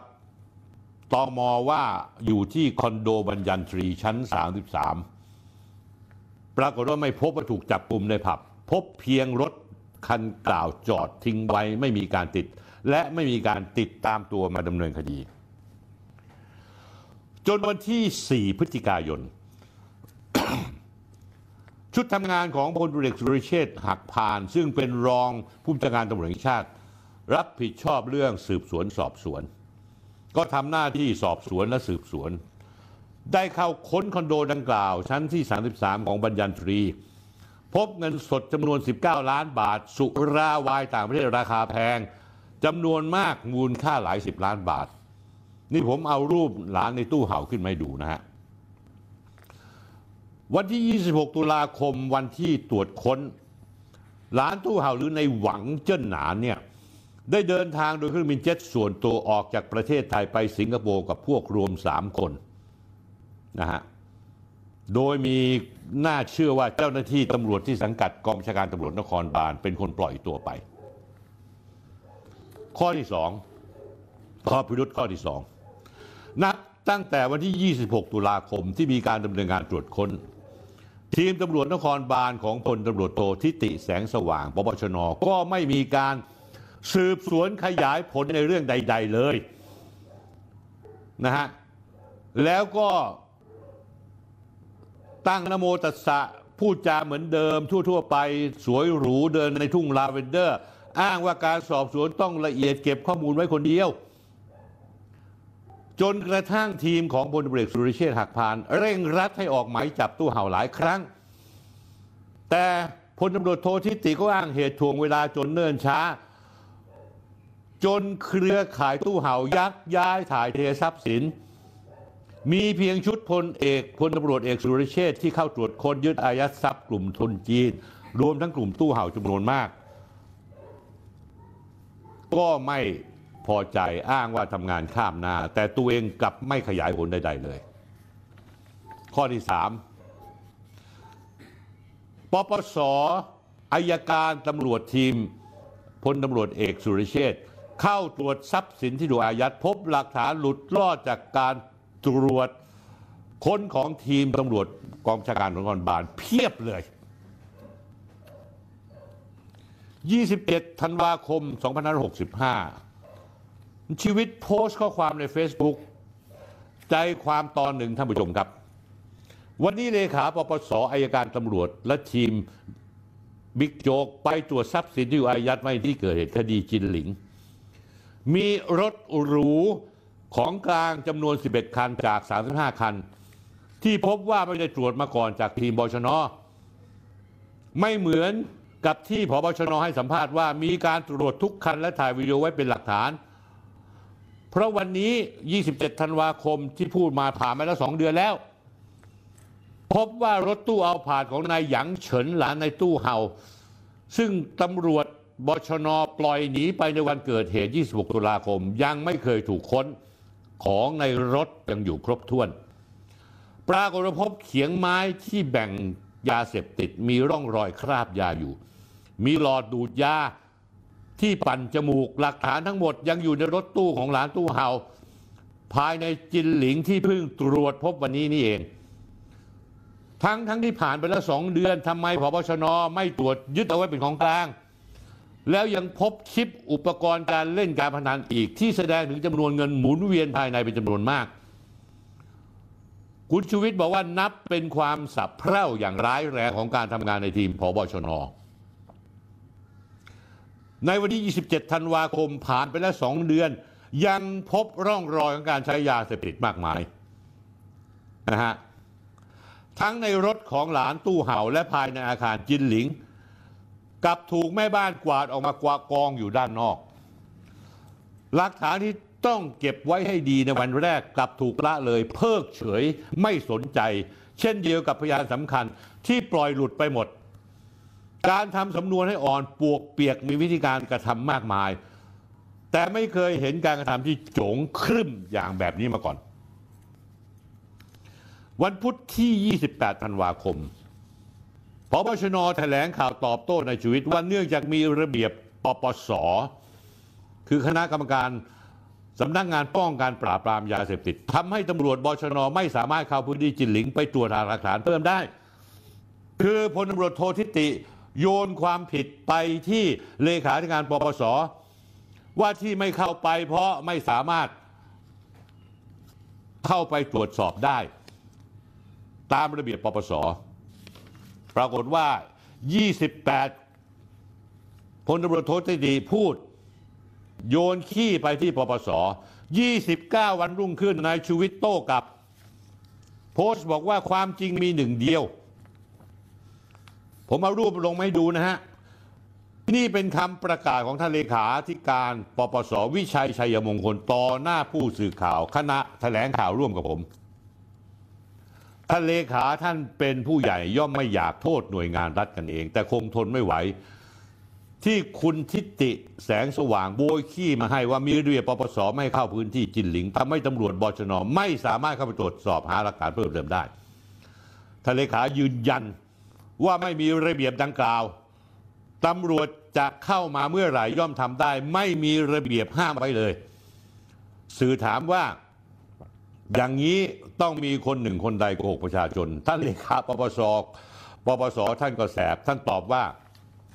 ความจริงมีหนึ่งเดียว เป็นคำกล่าวทิ้งท้ายสั้น ๆ แต่มีความหมายยิ่ง ความจริงคือที่เกิดเหตุจินหลิงอยู่ในความควบคุมของตำรวจบชน ที่เป็นเจ้าของพื้นที่ หากอยากจะตรวจอะไรเพิ่มเติมย่อมเข้าไปได้ตลอดเวลา งานต้องเริ่มจากตำรวจ แล้วส่งบัญชีรายการทรัพย์สิน ให้ปปสตรวจสอบอายัดแล้วตำรวจเพิ่งจะส่งรายการให้ปปสอายัดเมื่อวันที่ 7 ธันวาคมนี้เอง และมีรถแค่33คันเท่านั้น ก่อนหน้านี้ตำรวจไม่เคย ก่อนหน้านี้ตำรวจบชนที่นำโดยพลตำรวจโททิติแสงสว่าง ไม่เคยส่งรายการอะไรมาเลย เมื่อวันที่ 27 ธันวาคมที่ปปสอายการไปตรวจจินหลิง ท่านก็ไปกันเองตำรวจยังไม่ได้ทำเรื่องประสานมาสักคำและพปชนมาโยนขี้ให้เลขาปปสเอาดื้อๆท่านเลขาบอกมันไม่แฟร์แถไปเรื่อย ถึงขนาดลงมายืนยันกับผู้สื่อข่าวด้วยตัวเองข้างๆผม เรียกว่าท่านเป็นสุภาพบุรุษแท้ เพราะไม่ยอมให้ใครมาป้ายสีเอาความผิดพลาดตัวเองมาโกหก แล้วโยนปปสงานนี้จึงเข้าปปชนโดยตรง การที่ท่านนี่คือคำพูดคุณชูวิทย์นะฮะเอาดีเข้าตัวเอาอ้างว่าติดเรื่องระเบียบทำให้เข้าพื้นที่ที่เกิดเหตุไม่ได้ จึงกลายเป็นคำโกหกคำโต ซึ่งสรุปง่ายๆพลตำรวจโททิติแสงสวรรค์พูดจาโกหก ข้อที่4พบชนตั้งข้อหาล่าช้ากรณีผู้กำกับสอนอยานาวา ได้เซ็นคืนรถของกลางให้กับกลุ่มทุนจีน แลกเงิน 6 0แสนบาท โดยผ่านไปสองเดือนพอโดนแฉต่อหน้า สื่อพบชนค่อยย่องไปแจ้งมาตรา 149 และมาตรา 157 เอารูปให้ดูนะครับท่านผู้ชม เห็นผู้หญิงที่ใส่หน้ากากสีขาวมาถือถูถึงเงินถุงเงินขึ้นไป 31 ธันวาคม วันสิ้นปี ชูวิทย์ออกมาโพสต์ภาพแฉพฤติกรรมผู้กำกับสอนอยานาวา หลังเซ็นคำสั่งอนุญาต ให้คืนรถของกลางให้กลุ่มทุนจีน แลกกับเงิน 6 0แสนบาท มีข่าวว่าผู้กำกับคนนี้สนิทสนมกับพลตำรวจโททิติพบชนด้วย คุณชูวิทย์บอกพบชนปล่อยปะละเลยในการตั้งข้อหารองหมา รองหมาชื่อพันตำรวจเอกนัทพลโกมินทรชาติ ที่เป็นผู้ปล่อยรถของกลางในคดีออกไป ก็คือว่ารถของกลางจะต้องเก็บเอาไว้เป็นหลักฐาน แต่ได้ปล่อยรถออกไป เหตุผลเพราะว่ามีผู้หญิงเอาเงินถุงเงิน6 0แสนบาทมาให้รองหมาถึงสอนอยานาวา ในขณะนั้น รองหมาถูกมอบหมายมารักษาการผู้กำกับ และคนส่งมาก็คือพลตำรวจโททิติแสงสว่างนั่นเอง ในฐานะปปชน 6แสนบาทมาถ่ายรถปอร์เช่ของกลาง ในคดีที่คนจีนถูกยึดจากที่จินหลิง พวกจีนสีเทา ให้ผู้หญิงจีนหิ้วถุงเงินมาให้ ดูวันที่ในภาพระบุ 28 ตุลาคม หลังเกิดเหตุจินหลิงเพียง2วัน และยังมีลายเซ็นรองหมาอนุญาตให้คือรถได้ มีตำรวจลูกน้องรองหมาลงมารับผู้หญิงหิ้วถุงเงินขึ้นพาขึ้นไปห้องทำงานรองหมา แล้วผู้หญิงคนนี้ก็ยังทะลึ่งถ่ายรูปโต๊ะทำงานรองหมากระถุงเงิน เป็นหลักฐานส่งภาพกลับไปให้เจ้าของรถปอร์เช่ สัญชาติจีนกัมพูชาว่าได้นำเงินมาให้รองหมาเรียบร้อยแล้ว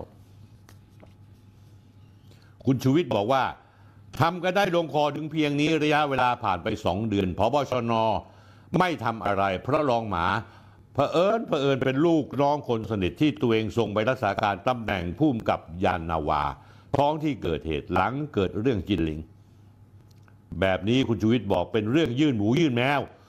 รองหมาลูกน้องท่านพบชนเก่งจริง ๆ เรื่องพันนี้ ไม่รู้ว่าต้องแบ่งเปอร์เซ็นต์ให้ใครข้างบนอีก ไหม ชุดสืบรายงานท่านพบชนไปตั้งแต่สองเดือนก่อนแล้ว แต่ท่านพบชนก็ยังนิ่งเงียบทำเป็นไม่รู้ไม่ชี้ คือชุดสืบรายงานไปแล้วว่ามีการ รับเงินรองหมารับเงินจากผู้หญิงจีน6 0แสนบาท แล้วก็ปล่อยรถออกไป ท่านบอกว่าชนรู้มาทั้งสองเดือนแล้ว แต่ท่านก็เสือกนั่งเงียบ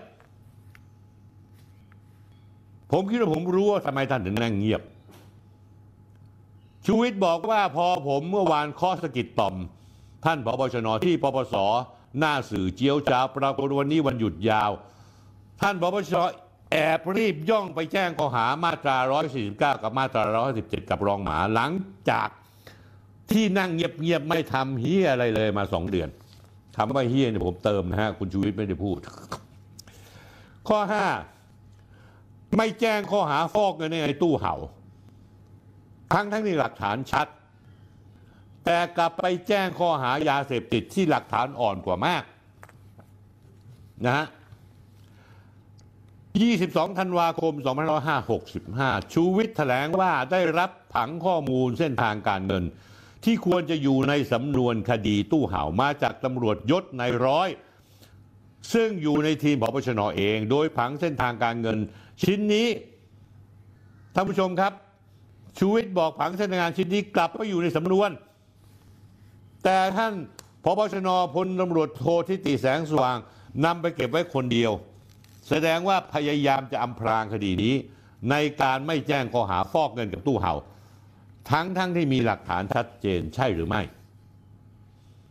ผังข้อมูลเส้นทางการเงินชี้เห็นว่า บัญชี QR code ของผับจินหลิง ได้เชื่อมโยงไปถึงบุคคลสองคน คือนายฟูจิ และนายหยางเฉิน ซึ่งเป็นหลานของนายตู้เห่า ทั้งสองคนมีการโอนเงินค่ายาเสพติด กันไปมาโอนเข้าออกบัญชี QR โค้ดผับจินหลิง จากนั้นในหยางเฉินก็ได้มีการโอนเงินต่อไปให้ในายเซนบิเฉิน จากนั้นในายเซนบิเฉินก็โอนต่อไปบัญชีม้าชื่อนายสิทธิพงศ์ถือสัตย์เที่ยง และเงินจากบัญชีม้านี้ก็โอนต่อไปยังบริษัทโมเดิร์นเจมส์อินเตอร์เนชั่นแนลจำกัด ซึ่งมีนายตู้ห่าวถือหุ้นอยู่ 51%ปั ปัจจุบันนี้นายฟูจิและนายเซนบิถูกจับกลุ่มอยู่ที่ตอมอแต่นายหยางเฉินซึ่งเป็นตัวการสำคัญได้หลบหนีไปได้แล้ว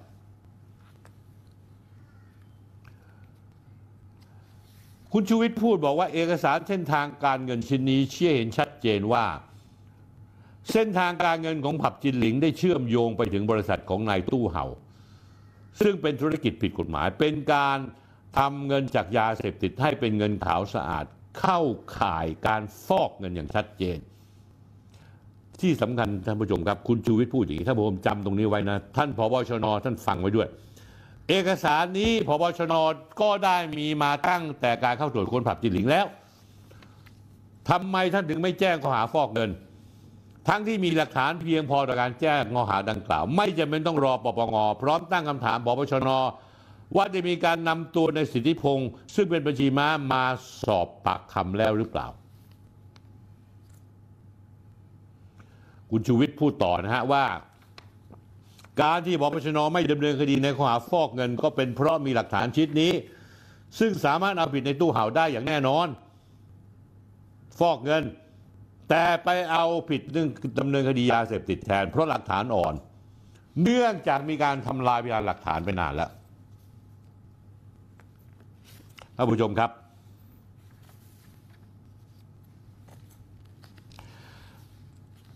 ความจริงมีข้อมูลอีกเยอะ แต่ผมก็โดดข้ามไปข้อที่ 6 แล้วกัน ข้อที่ 6 คุณชูวิทย์ตั้งข้อสังเกตว่าคดีตู้เห่าอาจจะตามรอยคดีหลวงจูสมชาย ที่ตอนแรกโดนข้อหาตามยึดทรัพย์ แต่ตอนจบเดินออกจากคุกอย่างเท่อย่างผู้บริสุทธิ์เพราะอะไรไหมท่านผู้ชมสำนวนหรือหลักฐานอ่อน แล้วท่านผู้ชมรู้ไหมว่าคนที่เป็นผู้บัญชาการตำรวจภูธรภาคสองภาคสองนี่ดูแลตั้งแต่ฉะเชิงเซาชนบุรีระยองจันทบุรีตราด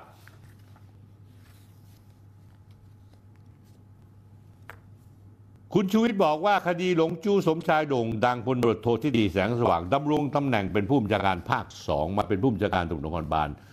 ย่อมเป็นผู้ที่รับผิดชอบต่อคดีหลงจูสมชายอย่างหลีกเลี่ยงไม่ได้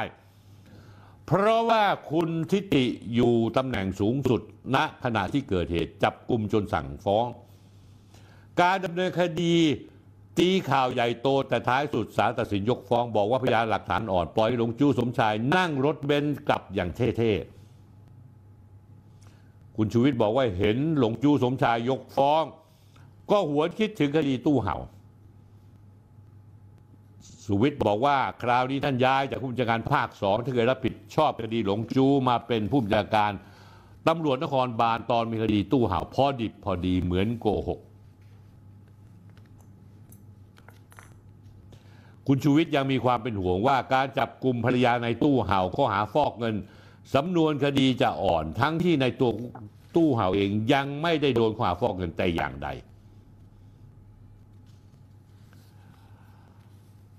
ท่านผู้ชมครับ 25 ธันวาคม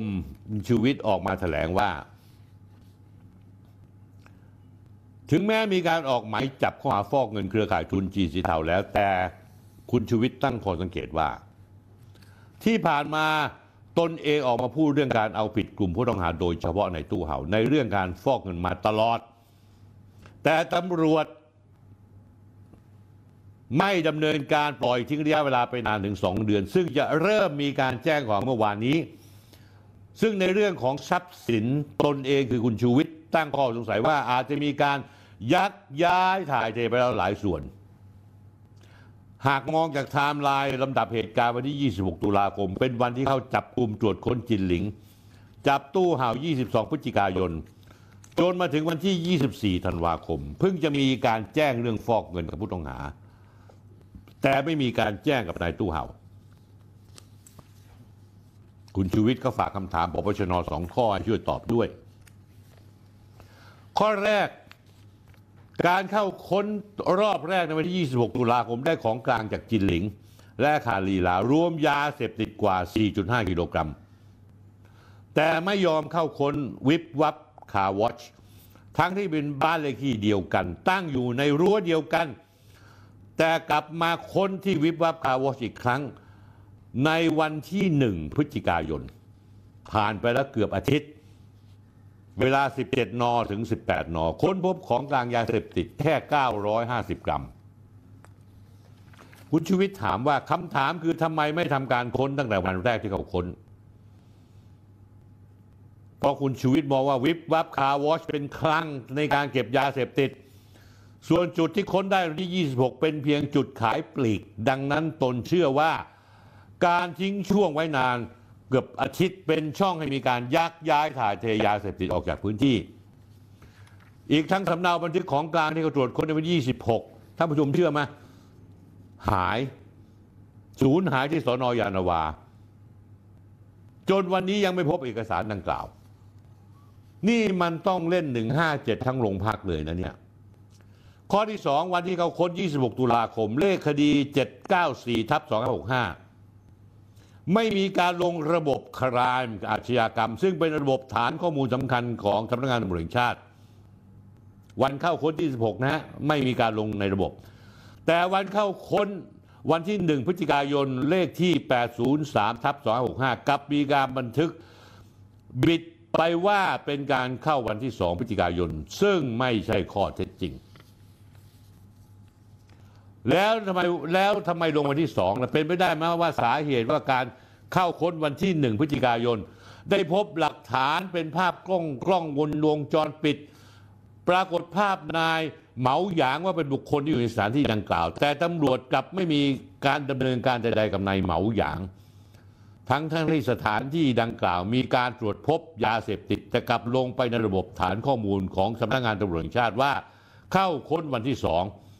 ไม่พบผู้กระทำผิดในวันค้นท่านผู้ชมครับ คุณทิติครับคำพูดข้อกล่าวหาคุณชูวิทย์ค่อนข้างจะแรง ผมว่าถ้าท่านบริสุทธิ์ใจท่านต้องฟ้องคุณชูวิทย์นะ ฟ้องเลย ผมคิดว่าคุณชูวิทย์เขาไม่กลัวท่านฟ้องหรอก คุณทิติแสงสว่างครับ คุณนี่เป็นเด็กของผบปัดเก่า สุวัสด์แจ้งยอดสุข ไม่งั้นเนี่ยสุวัสด์แจ้งยอดสุขเนี่ยไม่ส่งคุณไปอยู่ภาคสองหรอก หลังจากที่ผมเป็นคนแรกที่เปิดโปงเรื่องหลงจู้หลงจู้สมชาย จนกระทั่งต้องจำเป็นต้องจับหลงจู้สมชาย และในที่สุดผลคือหลงจู้สมชายถูกยกฟ้อง และผมรู้มาว่าในการแต่งตั้งคุณเข้ามาเป็นผู้บัญชาการตำรวจนครบาลเดิมทีพลตรวจเอดำรงศักดิ์พบทบคนต่อไปได้มาขอพลตำรวจเอกสุวัสด์แจ้งยอดสุข ว่าขออีกคนหนึ่งเป็นพบชรได้ไหมเอามาทำงานให้เขา แต่พลเอกสุวัสด์กลับปฏิเสธ แทนที่จะให้คนที่จะเป็นมือเป็นเท้า ของพบชนของของผู้บัญชาการตำรวจแห่งชาติคนต่อไปกลับไม่ยอม เอาคนของตัวเองไป นี่ไงทิติแสงสว่าง กับสุวัสด์แจ้งยอดสุขท่านผู้ชมครับ พวกเดียวกัน พวกเดียวกัน ส่วนจะพวกแบบไหนผมไม่รู้ท่านผู้ชมครับ ผมบอกมาแล้วไงว่า ท่านนายก ท่านไม่ทนท่านไม่ทำท่านไม่เอาด้วย พฤติกรรมของพลรโททิติแสงสว่างเข้าข่ายหรือเปล่าว่ามีเจตนาละเว้นในการปฏิบัติหน้าที่ ท่านในฐานะประธานกรรท่านต้องแสดงความบริสุทธิ์ใจ ว่าตัวท่านจริงจังกับเรื่องนี้ ท่านเป็นประธานกรรท่านจะต้องเสนอกรรให้ย้ายทิติแสงสว่าง เข้ามาประจำสำนักงานตำรวจแห่งชาติ แล้วตั้งพบตรตั้งพบชนคนใหม่ขึ้นมา ไปรื้อคดีต่างๆ ที่คุณทิติแสงสว่างทำอยู่ท่านผู้ชมครับ ผมขอยกมือไม่ไว้วางใจพลตำรวจโททิติแสงสว่าง ตามคุณชูวิทย์กมลวิสิทธิ์นี่คือความเศร้า คุณทิติคือส่วนหนึ่งของคำพูดของผมอาทิตย์ที่แล้วที่บอกว่าประเทศไทย แม่งเป็นรัฐที่ล้มเหลว เป็นรัฐที่ล้มเหลว ผมเสนอให้เมื่อสอบมีมูลแล้วให้พักราชการคุณทิติแสงสว่างชะนี่แหละครับท่านผู้ชม นี่คือความชอกช้ำของผม ผมชอกช้ำมาก ผมช้ำใจมาก ตำรวจยิ่งตำแหน่งยศตำแหน่งสูงสูงมีอำนาจล้นฟ้า ผลประโยชน์ยิ่งเยอะ ผมคิดว่าคำข้อกล่าวหาหรือข้อตั้งข้อสงสัยคุณชูวิทย์มีเหตุมีผลทุกข้อหา ทุกข้อกล่าวหา คุณทิติแสงสว่าง คุณพร้อมมาที่จะนั่งเผชิญหน้ากับคุณชูวิทย์กมลวิสิทธิ์ แล้วซัดกันตัวตัวข้อต่อข้อเลย ผมว่าคุณไม่กล้าหรอก ผมนี่อายแทนคุณ ผมไม่รู้คุณจะจงใจช่วยตู้เห่าหรือเปล่า แต่พฤติกรรมของคุณมันสะท้อนให้เห็น พฤติกรรมของคุณนี่ถ้าในระบบศาลเนี่ยศาลคงจะมีคำพิพากษาว่า เชื่อได้ว่า จำเลยได้กระทำตามที่โจทย์ได้ฟ้องร้องมา ละเว้นการปฏิบัติหน้าที่หนึ่งสองสามสี่ห้าที่จำเลยไม่ทำหนึ่งไม่ทำสองไม่ทำสามไม่ทำสี่ไม่ทำห้าก็เลยเป็นพยานแวดล้อมหลักฐานแวดล้อมที่ทำให้ศาลเชื่อได้ว่าจำเลยทำความผิดจริง จบครับท่านผู้ชมท่านผู้ชมครับ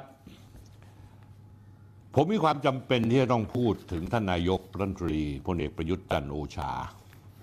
ต้องขอโทษท่านติ่งติ่งท่านนายกนิดหนึ่งนะฮะผมไม่ได้มีเจตนาอะไรที่จะ discredit ท่าน แต่ว่าผมพูดบนพื้นฐานความเป็นจริง ท่านผู้ชมที่ติดตามรายการผมแล้วก็ทั้งท่านนายกด้วย แล้วคนที่แวดล้อมท่านนายกจะต้องรู้ว่าอะไรถ้าเป็นความจริงแล้วเนี่ยผมก็จะพูดออกมา หลายหลายเรื่องของท่านนายก ผมไม่ผมไม่พูดเลยแม้แต่นิดเดียวในขณะซึ่งคนอื่นก็จะกระแนะกระแหนท่านแดกดันท่านมาตลอดแต่ผมไม่ เหตุผลเพราะว่าบางเรื่องเนี่ยผมถือว่าผมให้อภัยท่านได้ ผมถือว่าท่านผิดพลาดโดยที่ไม่ได้เจตนา หรือท่านก็ได้กระทำอะไรบางสิ่งบางอย่างลงไป แต่เรื่องนี้ผมคิดว่าท่านนายกท่านผิดพลาดมาก หลายอย่างแล้วมันมีตัวอย่างที่เห็นชัดเจน นั่นคือท่านนายก 8 ปีที่ผ่านมาเนี่ยท่านเล่นบทแผ่นเสียงตกร่องมาตลอด คือเรื่องของการที่ท่านเน้นเรื่องขอให้พวกเราร่วมกันขจัดคอร์รัปชันท่านผู้ชมครับท่านนายกท่าน 9 ธันวาคมที่ผ่านมาท่านนายกเป็นประธาน ให้ความสำคัญการต่อต้านการทุจริตทุกรูปแบบ แล้วก็ร่วมกับสำนักงานปปชสำนักงานปปทองค์การต่อต้านคอร์รัปชันแห่งประเทศไทยที่คุณมานะเป็นเลขาธิการ ภาคประชาชนภาคเครือข่าย จัดงานวันต่อต้านคอร์รัปชันสากลขึ้นมานะท่านผู้ชมครับ ท่านนายกร่วมกับปปช และปปชก็เป็นองค์กรที่ให้คะแนนกรมอุทยานแห่งชาติ เต็มร้อยมา 3 ปีเต็ม ทั้งๆทที่อธิบดีถูกจับคอร์รัปชันคาหนังคาเขา การชุมนุมครั้งนี้ในวันที่ 9 ที่ผ่านมานี้นะฮะธันวาคมเนี่ยเขาได้แสดงจุดยืนร่วมๆพร้อมคนไทยทุกภาคส่วนว่าจะไม่ทำไม่ทนและไม่เพิกเฉยต่อการทุจริตอีกต่อไปท่านผู้ชมจำคำพูดนี้ให้ดีๆนะครับ ไม่ทำไม่ทนไม่เพิกเฉยนะเดี๋ยวผมผมจะเอาเรื่องนี้เนี่ยกลับเข้ามาพูดอีกทีแล้วถามท่านนายก ว่าคำพูดที่ท่านบอกว่าจะไม่ทำไม่ทนและไม่เพิกเฉยต่อการทุจริตต่อไป ไม่ใช่เฉพาะในวันนี้ แต่จะต้องอยู่ในจิตใต้สำนึกคนไทยทุกๆคนในทุกๆวันนะครับเดี๋ยวผมแยกข้อมูลถึงออกมานะครับท่านนายกพูดนะฮะว่าท่านบอกว่าองค์กรเพื่อความโปร่งใสนานาชาติชื่อ Transparency International นะฮะ TI สะท้อนว่าปัญหาทุจริตที่เป็นจุดอ่อนประเทศไทยที่สำคัญ คือปัญหาการซื้อขายตำแหน่ง การแต่งตั้งโยกย้ายข้าราชการระดับสูง กระบวนการจัดซื้อจัดจ้างการเรียกรับสินบน โอ้โห นี่มันมันตรงกับกรณีที่เกิดขึ้นกับกรมอุทยานแห่งชาติ เป๊ะเป๊ะเป๊ะเลยนะฮะทั้งหมดนี้เนี่ยนะฮะคือพูดง่ายว่าเป็นคำพูดที่สวยหรูมากนะแล้วก็เป็นคำพูดที่ถ้าคนไม่ได้ติดตามเรื่องราว และก็ไม่ได้ดูข้อมูลข่าวสารที่แท้จริงว่าเกิดขึ้นอะไรขึ้นเนี่ยก็จะมีความรู้สึกว่าโอ้โห มีการเอาจริงนะผมเอาคำพูดของท่านนายกมาแล้วกันนะฮะ ผมไม่ต้องการทุจริตอะไรทั้งสิ้น ผมถูกสอนมาไม่ให้ทุจริต ไม่งั้นจะเอาหน้าไปเสนอให้คนมองไม่ได้ วันนี้ดีใจที่ได้พบกับทุกคนที่เกี่ยวข้อง ขอให้ช่วยกันทำและในฐานะที่รับผิดชอบนโยบาย ขอยืนยันไม่ให้มีการทุจริต เชิงนโยบาย โดยเด็ดขาด แต่ถ้ามีอะไรบกพร่องก็ต้องถูกลงโทษ และลงโทษด้วยความเป็นธรรม ไม่มีอะไรสำเร็จได้ ถ้าไม่ร่วมมือร่วมใจกันนะฮะก็ผมเลยก็คืออย่างนี้ดีกว่าท่านผู้ชมนะฮะผมจะย้อนรอยการต้านโกง ซึ่งถือว่าเป็นวาระแห่งชาติ ผมจะต่อด้วยคำว่าชั่วกาลประวัติศาสตร์นะฮะท่านประกาศวาระแห่งชาติในการจัดสร้างอีเวนต์ต่อต้านคอร์รัปชันอยู่ทุกปี ตั้งแต่ 2517 แล้ว นะนอกจากวันที่ 9 ธันวาคมที่ผ่านมานี้แล้วผมลองรวบรวมมาให้ดูย้อนหลังสักสิบครั้งดีไหมท่านผู้ชมตามผมมาท่านผู้ชมครับท่านนายกได้พูดเรื่องการต่อต้านคอร์รัปชันครั้งที่หนึ่งเมื่อวันที่ 6 กันยายน 2557 ที่โรงแรมเซนทาราแกรนด์บางกอกคอนเวนชั่นเซ็นเตอร์นะฮะนะฮะ เซ็นทรัลเวิลด์องค์การต่อต้านคอร์รัปชันได้จัดงานวันต่อต้านคอร์รัปชัน2557 ภายใต้หัวข้อว่า Hand in Hand นะฮะนั่นคือครั้งหนึ่งที่หนึ่งครั้งที่สองเนี่ยท่านวันที่ 17 ธันวาคม 2557 ท่านนายกยกระดับขจัดโกง เซ็นตั้งคณะกรรมการต่อต้านทุจริตนั่งหัวโต๊ะเองนะฮะก็เอาละผมไม่เอารายละเอียดมาลงกันแล้วกันนะฮะเพราะว่าเป็นคำพูดที่สวยหรู ครั้งที่ 3 วันที่ 6 กันยายน 2558 อีกหนึ่งปีให้หลัง ที่โรงแรมเซนทาราแกรนด์เซ็นทรัลเวิลด์9นาฬิกาพลเอกประยุทธ์จันทร์โอชา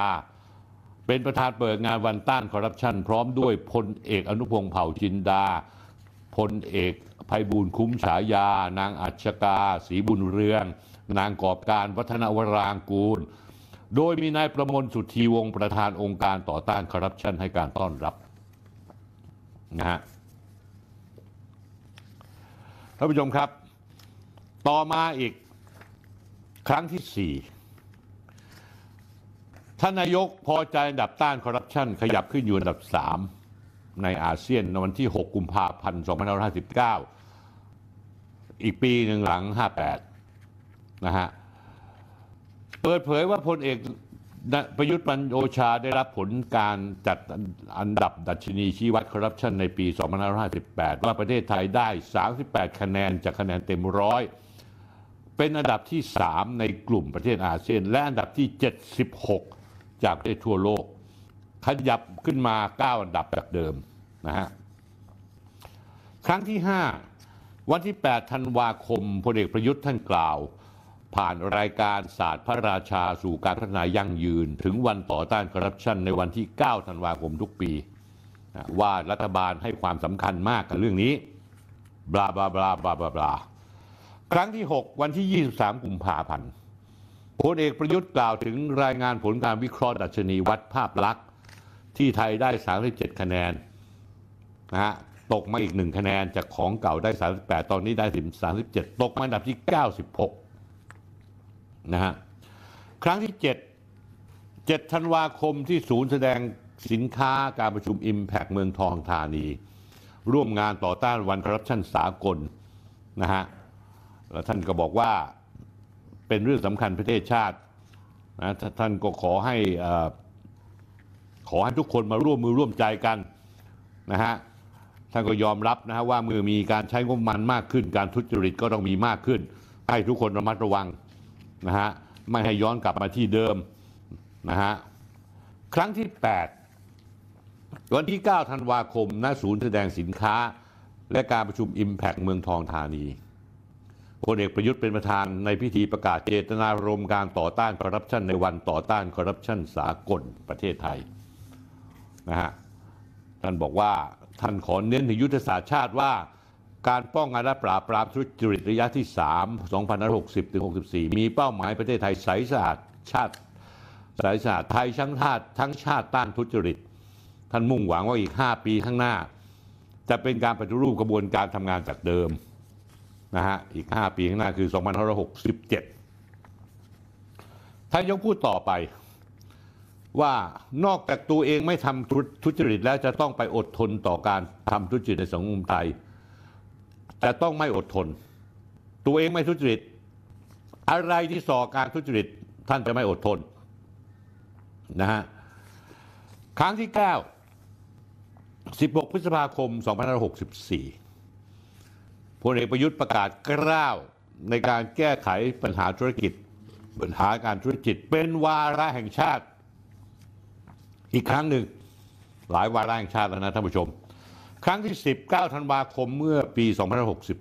2564 นะ ที่ปปชจัดงานขึ้นมา นะ ท่านก็ประกาศชัดเจน ว่าท่านไม่เอาแน่นอน ขับเคลื่อนยุทธศาสตร์ทุกอย่าง ท่านนายกท่านลั่นมาว่าไทยต้องไม่ทนต่อทุจริต แต่คำถามที่ท่านนายกยังตอบไม่ได้ และท่านปฏิเสธที่จะตอบในเรื่องนี้ นะฮะ ปปชเปิดเผยว่าเปิดบัญชีทรัพย์สินพลเอกประยุทธ์ และก็วิษณุเครืองาม รอบที่สองเปิดไม่ได้ 23 สิงหาคมสื่อมวลชนรายงานว่าพลตำรวจเอกวัชรพลประสานราชกิจประธานปปชพูดบอกว่าบัญชีทรัพย์สินหนี้สินพลเอกประยุทธ์รัฐมนตรีกลาโหมวิษณุเครืองามรองนายก กรณีดำรงตำแหน่งครั้งที่สองในรัฐบาลชุดพลเอกประยุทธ์2ทับหนึ่งเมื่อปี 2562 ต้องเปิดเผยต่อสาธารณะนั้น ว่าเบื้องต้นมีการปรึกษากับคณะอนุกรรมการด้านกฎหมายสำนักงานปปชรวมทั้งที่ปรึกษาทางกฎหมายต่างๆ และศึกษาตามรัฐธรรมนูญแล้วเห็นว่ามีการระบุการถึงการคุ้มครองข้อมูลส่วนบุคคลอยู่ ไม่ใช่จะเปิดเผยได้ตลอดเวลานะฮะ คุณวัชรพลพูดต่อ แค่เราจะไปตรวจยังไปตรวจไม่ได้เลย ได้แค่เก็บไว้ ถ้ามีการอ้างอิงถึงเมื่อไหร่ถึงจะเข้าไปตรวจสอบได้ เรามีหน้าที่แค่เก็บ และไม่ได้มีแค่สองท่านนี้ ยังมีอีกหลายคนที่ยื่นในลักษณะที่เป็นหลักฐานเช่นกัน ไม่สามารถเปิดเผยได้ เพราะเราจะถูกดำเนินคดีด้วยเหมือนกันนะฮะที่ประชุมคณะกรรมการปปชจึงมีมติไม่มีอำนาจทางกฎหมายที่จะไปเปิดเผยกรณียื่นเป็นหลักฐาน ท่านผู้ชมครับ สรุปแล้วตั้งแต่ปี 2557 ที่ท่านทำการรัฐประหารขึ้นมาโดยคอสชเป็นต้นมาจนถึงวันนี้ผ่านมา 8 ปีกว่าแล้วท่านนายกก็ยังประกาศขอการคอร์รัปชันเป็นวาระแห่งชาติ แต่จากสถานการณ์ทุกอย่างที่เห็นได้ชัดว่าแย่ลงแย่ลง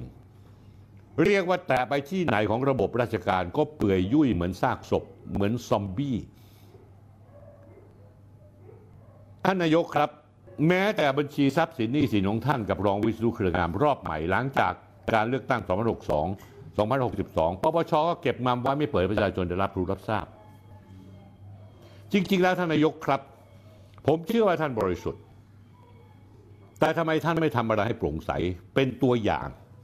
ถึงแม้ว่าท่านมีสิทธิตามกฎหมาย แต่ท่านสามารถเปิดเผยด้วยตัวท่านเองได้นี่ ผมคิดว่าประชาชนเขาไม่ว่าอะไรท่าน ท่านจะมีทรัพย์มากมายแค่ไหน เพราะว่าท่านเองท่านก็เคยขายที่ดินของคุณพ่อ ได้เงินส่วนแบ่งมาเป็นร้อยร้อยล้านเขารู้สึกธรรมดากับเรื่องพวกนี้เขาไม่ได้ถือว่าท่านเป็นคนยากคนจนอะไร ท่านมีเงินมีทอง แต่ว่า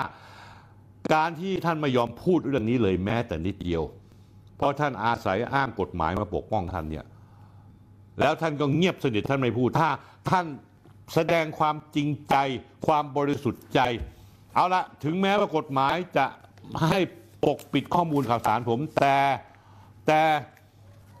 ผมพร้อมจะเปิดของผมให้ฟัง ไม่สนใจและท่านก็ควรจะชวน คนที่ร่วมรัฐบาลด้วยไม่ว่าจะเป็นรองวิศนุเครืองามเฮ้ยเรามาเปิดพร้อมกันดีกว่า ไม่มีอะไรจะต้องปิดนี่ใช่ไม่ใช่ผมว่าท่านผู้ชมท่านนายกครับ ตรงนี้คือความสง่างาม ความสง่างามนี่บางทีมันสอนกันไม่ได้ท่านผู้ชม มันอยู่ที่จิตใต้สำนึกนะอีกประการหนึ่งท่านผู้ชมครับ ผมอยากฝากถึงท่านนายกหน่อย ฝากจริงๆท่านนายก ท่านนายกจำได้ไหมว่าท่านท่านพูดบอกว่า ท่านจะไม่ทำไม่ทนและไม่เพิกเฉยต่อการทุจริตอีกต่อไป ผมอยากจะแนะนำท่านว่า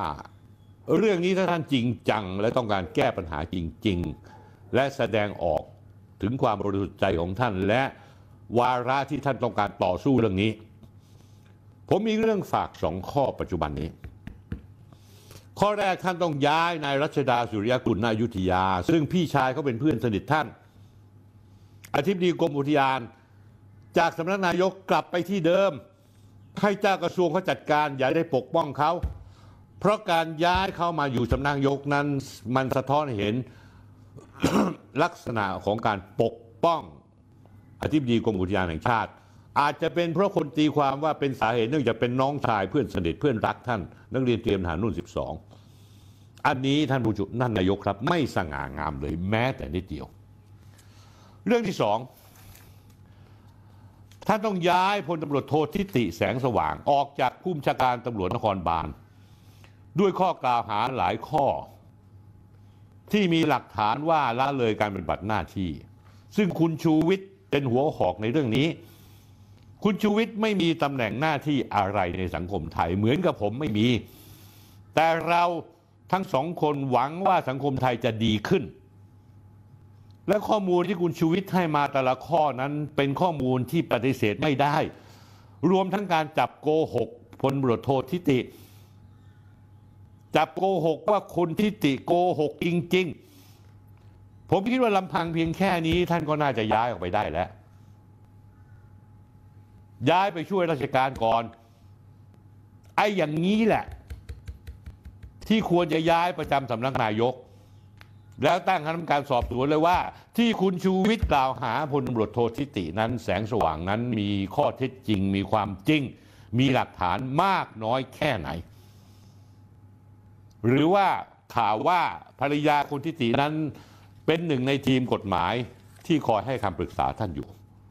ผมไม่อยากให้ประชาชนมองท่านในรูปแบบนั้น คนเราท่านผู้ชมครับ รูปไม่หล่อไม่เป็นไร พ่อไม่รวยไม่เป็นไร แต่ว่าสามารถตอบคำถามให้กับสังคมได้ทุกคำถามนะฮะ จากเริ่มแรกทีท่านไม่ยอมเปิดเผยทรัพย์สินท่านเอาละท่านต้องตอบคำถามมา ท่านก็จะอ้างว่ากฎหมายไม่ให้เปิด ผมยึดถือตามกฎหมาย แต่ไม่จำเป็นในท่าน ท่านก้าวข้ามไปเลยท่านบอกเอาละถึงแม้กฎหมายห้าม แต่ผมไม่ห้าม ผมจะเปิดให้ดูก็แล้วกัน จะได้สิ้นสงสัยกันรักซักถามผมได้ เรื่องที่สองชัดเจน ท่านตอบไม่ได้หรอกท่านย้าย คุณรัชดาสุริยกุลนายุทธยา มาที่ประจำสำนักนายกแล้วผมพูดไปแล้ว ย้ายกลับเถอะเพื่อแสดงความถูกต้อง ไม่ใช่เกรงอกเกรงใจเพื่อนท่านที่ขอมา อีกข้อหนึ่งที่ชัดเจน คุณชูวิทย์จะเป็นคนยังไงก็ตามนะฮะแต่คุณชูวิทย์ไม่ได้พูดจาพร่ำเพลอหรือเพ้อเจ้อคุณชูวิทย์มีคลิปมีหลักฐานต่างๆ แล้วมีแม้กระทั่งเลขาธิการปปส ป้องกันและปราบปรามยาเสพติด มายืนยันว่าสิ่งที่คุณชูวิทย์พูดนั้นถูกต้อง และพลตรโททิติแสงสว่างนั้นพูดโกหกลำพังแค่นี้เองท่านนายกครับ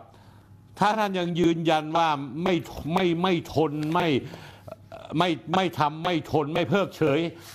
ท่านก็ต้องขยับตรงนี้ให้ดูสิ ท่านขยับตรงนี้ให้ดูท่านผู้ชม เท่านั้นเองนะครับที่ผมอยากจะฝากท่านนายก ติงท่านนายกอย่ากโกรธผม ผมเป็นคนที่ตรงไปตรงมา หลายหลายครั้งตอนที่ท่านต้องถูกพักงานเหตุผลก็เพราะว่าให้ทางให้ทางมีการตีความให้ให้ทางสารน้ำนูนตีความว่าท่านต้องถูกพักงานหรือเปล่า และท่านในถูกพักงาน ช่วงนั้นฝ่ายตรงข้ามท่านก็โจมตีท่านเละเทะหมดเลย แต่ผมไม่เคยพูดเลยแม้แต่นิดเดียวถ้าผู้ชมที่ดูรายการผมก็รู้ เพราะผมถือว่ามันเป็นปกติธรรมดาใช่ไหมก็ในเมื่อท่านถูกพักงานแล้ว แล้วถ้าท่านจะกลับมาอีกทีหนึ่งเพราะมติของสารน้ำนูนท่านก็ไม่ผิด แม้ว่าบางคนเขาบอกว่าท่านจัดฉาก แต่ผมเฉยๆผมรู้สึกว่าให้ประโยชน์กับท่านในข้อสงสัยนะฮะ ราะฉะนั้นผมไม่เคยวิพากษ์วิจารณ์ท่าน ความจริงถ้าจะวิพากษ์วิจารณ์ท่านมีเรื่องวิพากษ์วิจารณ์ได้ทุกวัน แต่ผมถือว่าหลาย ๆ เรื่องที่วิพากษ์วิจารณ์ท่านนั้นค่อนข้างจะไร้สาระ เอาเรื่องไม่เป็นเรื่องมาวิพากษ์วิจารณ์ แต่เฉพาะเรื่องนี้เป็นเรื่องที่ผมถือว่าไม่ใช่ไร้สาระ เป็นเรื่องหลักการ เป็นเรื่องการสะท้อนจุดยืนของท่านที่ท่านประกาศมา 9 ปีเต็มๆ8ปีกว่าเต็มๆว่าท่านจะต่อต้านคอร์รัปชัน ผมอยากให้ก่อนที่ท่านจะไปเป็นหัวหน้าพัก รวมไทยสร้างชาติ หรือจะลงสมัครตำแหน่งชูท่านเป็นนายกรัฐมนตรีแล้วเนี่ย ท่านช่วยทำเรื่องนี้ให้หน่อยได้ไหมสองข้อนี้นะฮะย้ายคุณรัชดากลับมาที่สำนักกลับมาที่กระทรวงทรัพยากรธรรมชาติ ให้กระทรวงเขาจัดการกันเอง โดยไม่ต้องใช้สำนักนายกมาปกป้อง เรื่องที่สองคือย้ายพลตำรวจโททิติแสงสว่าง ที่ถูกกล่าวหาอย่างแรง ท่านเป็นประธานกตรอยู่แล้ว ท่านย่อมรู้นี่ เพราะสิ่งที่คุณชูวิทย์กล่าวหาพลตำรวจโททิตินั้นเป็นข้อกล่าวหาที่ค่อนข้างรุนแรง ค่อนข้างรุนแรง ท่านลองทำสองเรื่องนี้ให้ดูสักนิดหนึ่ง แล้วผมคิดว่าท่านต้องหยุด พล่ามเรื่องของการต่อต้านคอร์รัปชัน เพราะท่านยิ่งพูดมาก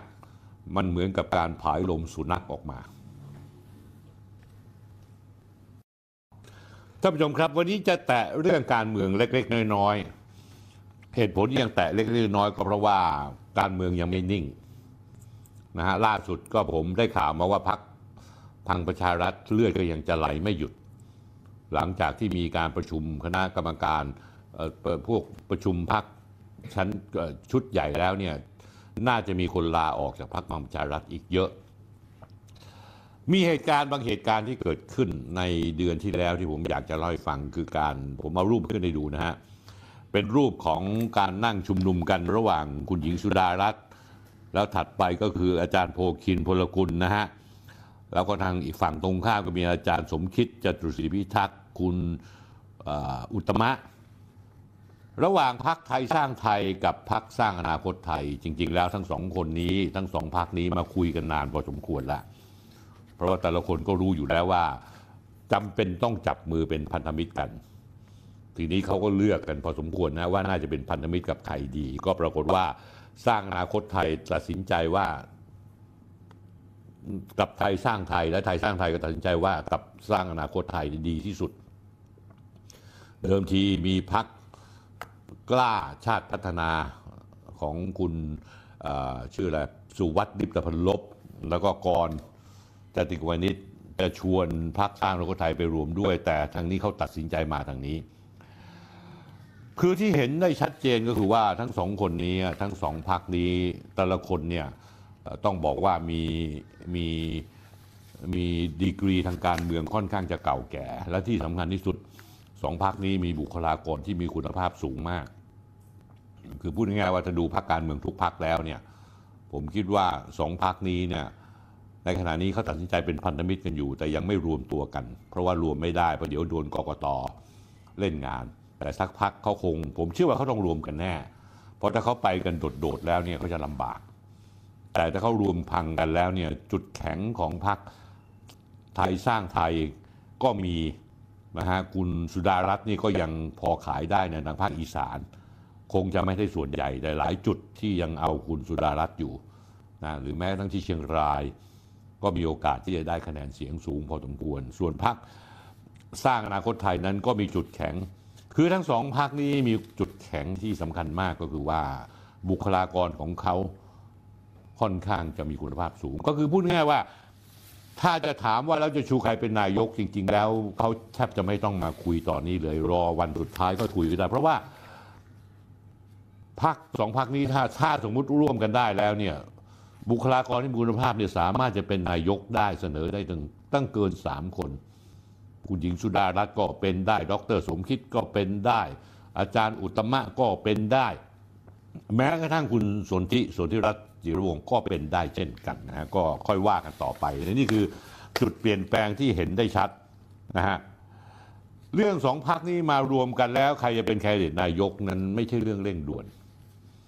นะแต่การร่วมมือสองพักจะเป็นประโยชน์สำหรับประชาชน เพราะว่ามีบุคลากรที่มีคุณภาพสูง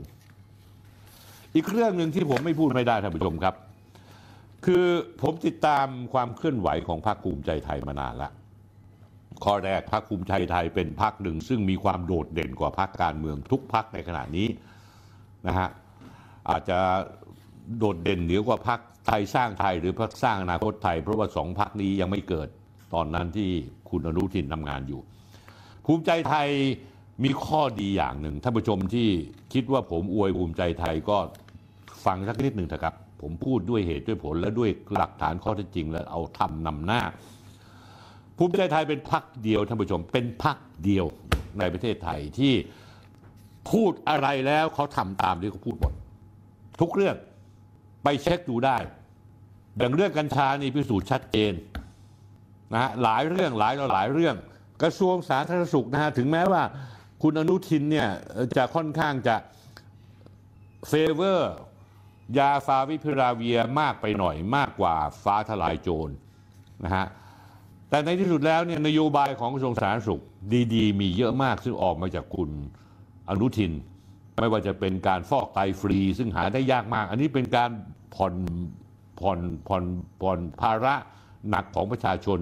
แล้วก็ได้เพิ่มสิทธิในการรักษาจากบัตรทองอีกมากมายอีกหลายประการนะฮะที่ผมชอบคำพูดคุณคุณคุณอนุทินคือว่าคุณอนุทินมีเคยมีข่าวว่า จะมาร่วมกับพลเอกประยุทธ์ ชูพลเอกประยุทธ์เป็นนายก แล้วพลเอกประยุทธ์ ก็จะบอกว่าขออยู่แค่สองปี ตามรัฐธรรมนูญแล้วอีกสองปีจะป่องถ่ายให้คุณอนุทิน คุณอนุทินอาทิตย์ที่แล้วออกมาแถลงชัดเจนว่าขอความสูตรนายกคนละครึ่งนะฮะคุณอนุทินพูดนะฮะว่าข่าวที่บอกว่าจะแบ่งกันคนละครึ่งท่านนายกประยุทธ์สองปี แล้วผมอีกสองปีเนี่ยไม่รู้ว่าตรงนี้ข่าวมาจากไหน คุณอนุทินพูดชัดเจนว่าตำแหน่งแบบนี้มีทายาททางการเมืองได้แล้วและผมไม่ขอเป็นทายาทใคร จะเป็นอะไรก็ทำด้วยตัวเอง ที่สำคัญเราไม่ได้เลือกหรือแต่งตั้งตัวเองกว่าจะมาถึงจุดนี้ได้ ต้องผ่านไม่รู้กี่ด่าน โดยเฉพาะความต้องการของประชาชน ดังนั้นสิ่งที่ดูแล้วไม่เกี่ยวข้องกับทางเดินของเรา เราไม่ได้คิดนะฮะด้วยเหตุนี้ท่านผู้ชมครับ การเมืองในขณะนี้เนี่ยนี่คือล่าสุดที่เห็น นะแล้วก็รอให้มันชัดเจนมากกว่านี้อีก เพราะว่าวันที่ 9 นี้นะก็คือวันน่าจะเป็นวันจันทร์หน้านะฮะวันจันทร์หน้าวันที่ 9 ได้ข่าวว่าท่านพลเอกประยุทธ์ท่านจะประกาศตัวชัดเจนล้วท่านจะอยู่พักรวมไทยสร้างชาตินะก็ค่อยค่อยเริ่มจากตรงนั้นแล้วค่อยมาวิเคราะห์กันใหม่ เพราะว่าหลังจากท่านนายกประกาศตัวเองว่ายืนยืนอยู่พักรวมไทยสร้างชาติแล้ว แล้วก็พักพลังประชารัฐมีการประชุมใหญ่ ดูเลือดที่ไหลออกมา แล้วดูพักหลักๆนะอย่างเช่นพักประชาธิปัตย์พักเพื่อไทยไม่ต้องดูอะไรแล้วครับ เพราะว่าเขาก็มีเลือดไหลของเขาอยู่แล้ว แต่เขายังมั่นใจว่าเขามีแลนสไลด์พอถึงวันนั้นแล้วเนี่ยภาพมันจะชัดมากขึ้น แล้วผมค่อยมาวิเคราะห์ทางการเมือง อย่างตรงไปตรงมาท่านผู้ชมฟังนะโดยที่ไม่ต้องอ้อมค้อมเลย อะไรใช่ก็ใช่อะไรไม่ใช่ ผมจะบอกว่าไม่ใช่ นะครับท่านผู้ชมครับ วันที่เรือรบหลวงสุโขทัยอับปางลงจมทะเลวันที่ 18 ธันวาคม 2565 มาจนถึงวันนี้ก็เกือบเดือนละขณะนี้ยังปรากฏยังมีกำลังพลที่สูญหายอีก 5 ราย โดยยอดวันที่ 2 มกราคมสรุปได้ว่า ยอดกำลังพล 105 นาย รอดชีวิต 76 นาย เสียชีวิต 23 นายนะครับ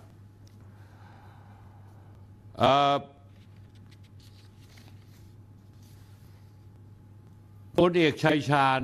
ช้างมงคลเมื่อวันที่ 22 ธันวาคม ตอบกระทู้ถามสดแทนพลเอกประยุทธ์จันโอชา นายกรัฐมนตรีและรัฐมนตรีว่าการกระทรวงกลาโหม เมื่อคุณนัชชาบุญชัย อินสวัสดิ์สสกรุงเทพมหานครพักเก้าไกล โดยระบุว่าเรือรบหลวงสุโขทัยก็ได้เข้ารับการซ่อมบำรุงในปี 2551 ถึง 63 นะฮะ โดยระบุว่างบซ่อมบำรุงกองทัพเรือได้รับ โดยเฉพาะกับการซ่อมบำรุงเรือเฉลี่ยปีละพันสามร้อยล้านบาท ปี 2566 ปีนี้กองทัพเรือได้รับจัดสรรงบประมาณ 1,800 ล้านบาทสำหรับเรือที่มีอายุการใช้งานเรือเฉลี่ยส่วนใหญ่เกิน 30 ปีขึ้นไป ส่วนอายุเรือลบหลักๆ อยู่ที่ 40 ปีท่านผู้ชมครับ ถ้าเราสืบย้อนหลังไประหว่างปี 2561 ถึง 2565 ถึงงบซ่อมเรือรบหลวงสุโขทัยกองทัพเรือ ตั้งแต่ยุคผู้บัญชาการฐานเรือ ลำดับที่ 39 ถึง 42พบทรคนปัจจุบัน ซึ่งมีคนที่ 39 คือพลเรือเอกลือชัยรุดดิต คนที่ 40พลเรือเอกชาญชายศรีวรขาน คนที่ 41พลเรือเอกสมประสงค์นินสมัย และคนสุดท้ายปัจจุบันคือพลเรือเอกเชิงชายชมเชิงแพทย์ จากการสืบค้นข้อมูลของพวกผม พบว่าเรือหลวงสุโขทัยได้รับงบซ่อมบำรุงครั้งใหญ่ปี 2561-63 และส่งมอบเรือคืนให้กองทัพเรือปี 64 นะฮะ ก็มีการในช่วงมีนาเมษายนถึง 61 ปี พศ 61 ในส่วนของเรือรบหลวงสุโขทัยมีการจ้างบริษัท 3288 Engineering เข้าซ่อมแซมตัวเรือไปแล้ว ในปี 61 มูลค่า 7 ล้าน9แสน98,999 บาท ซื้ออะไหล่เครื่องผลิตน้ำจืดตราอักษร Village Marine โดยวิธีใช้เฉพาะเจาะจง เฉพาะเจาะจงก็คือว่าไม่ต้องมีการประมูล จากบริษัทวชิรทรจำกัดอีก 9 0 0แสนบาท จัดซื้ออะไหล่เครื่องแยกน้ำท้องเรือตราอักษรเทอร์บูโล โดยวิธีเฉพาะเจาะจงคือไม่ต้องประมูลจากบริษัทวชิรทรอีก 890,000 บาท รวมมูลค่า 3 รายการแล้ว 9 ล้าน 796,433 บาทท่านผู้ชมครับ ส่วนงบประมาณปีต่อ ๆ ไปที่เกี่ยวข้องกับการซ่อมบำรุงเรือหลวงสุโขทัยนั้นไม่ได้มีการเปิดเผยอย่างละเอียดแต่ประการใด การซ่อมเรือหลวงสุโขทัยซึ่งอายุการใช้งาน 36 ปี ได้รับการซ่อมบำรุงและจัดซื้ออุปกรณ์ที่เกี่ยวข้องช่วงระยะเวลาดังกล่าว กองทัพเรืออยู่ภายใต้ความรับผิดชอบของพลเรือเอกนริศปทุมสุวรรณอดีตผู้บัญชาผู้ผู้กำชาการฐานเรือเคยดำรงตำแหน่งสมาชิกคณะรักษาความมั่นคงแห่งชาติคอสช เป็นอดีตสมาชิกสภาสนช แล้วหลังจากนั้นก็ส่งตำแหน่งต่อให้กับพลเรือเอกลือชัยรุดดิตในเดือนตุลาคม จนถึงกันยายน 2563ท่านผู้ชมครับ จุดสำคัญเริ่มต้นจากปีงบประมาณ 2561 เอกสารระบุถึงอุปกรณ์ค่ามันจะมีความเกี่ยวข้องกับเหตุการณ์เรือล่ม จากสายการอับปางเนื่องจากน้ำรั่วไหลเข้าไปในบริเวณหัวเรือจนถึงเครื่องปั่นไฟไม่ทำงานนำมาสู่การสละเรือในที่สุด ในครั้งนี้อาจพบได้ว่าเกี่ยวโยงกับการจัดซื้อจัดจ้าง4-5เรื่อง อันแรกคือเรือรบหลวงสุโขทัยจะจัดซื้อจัดจ้างระบบควบคุมเครื่องไฟฟ้าตราอักษร MTU จำนวน 11 รายการมูลค่า1ล้าน9แสนบาท อันที่สองจัดซื้อระบบควบคุมเครื่องจักรใหญ่ ตราอักษร MTU 7 รายการ3ล้าน9แสนบาท อันดับที่สามเรือหลวงสุโขทัยจัดซื้ออะไหล่เครื่องกำเนิดไฟฟ้า 3 4 0 0 0 0 บาท อันดับที่ 4 เรือหลวงสุโขทัยจัดจ้างซ่อมทำตัวเรือและอุปกรณ์เกี่ยวข้องราคา 8 ล้านบาทนะฮะเมื่อพลิกไปดูแผนงานจัดซื้อจัดจ้างในปีงบประมาณ 2565 เรือรบหลวงสุโขทัยยังมีได้จัดซื้ออะไหล่ซ่อมทำเครื่องขับเครื่องเบิดไฟฟ้าจำนวน2ล้าน2แสน9หมื่นบาท จัดซื้อ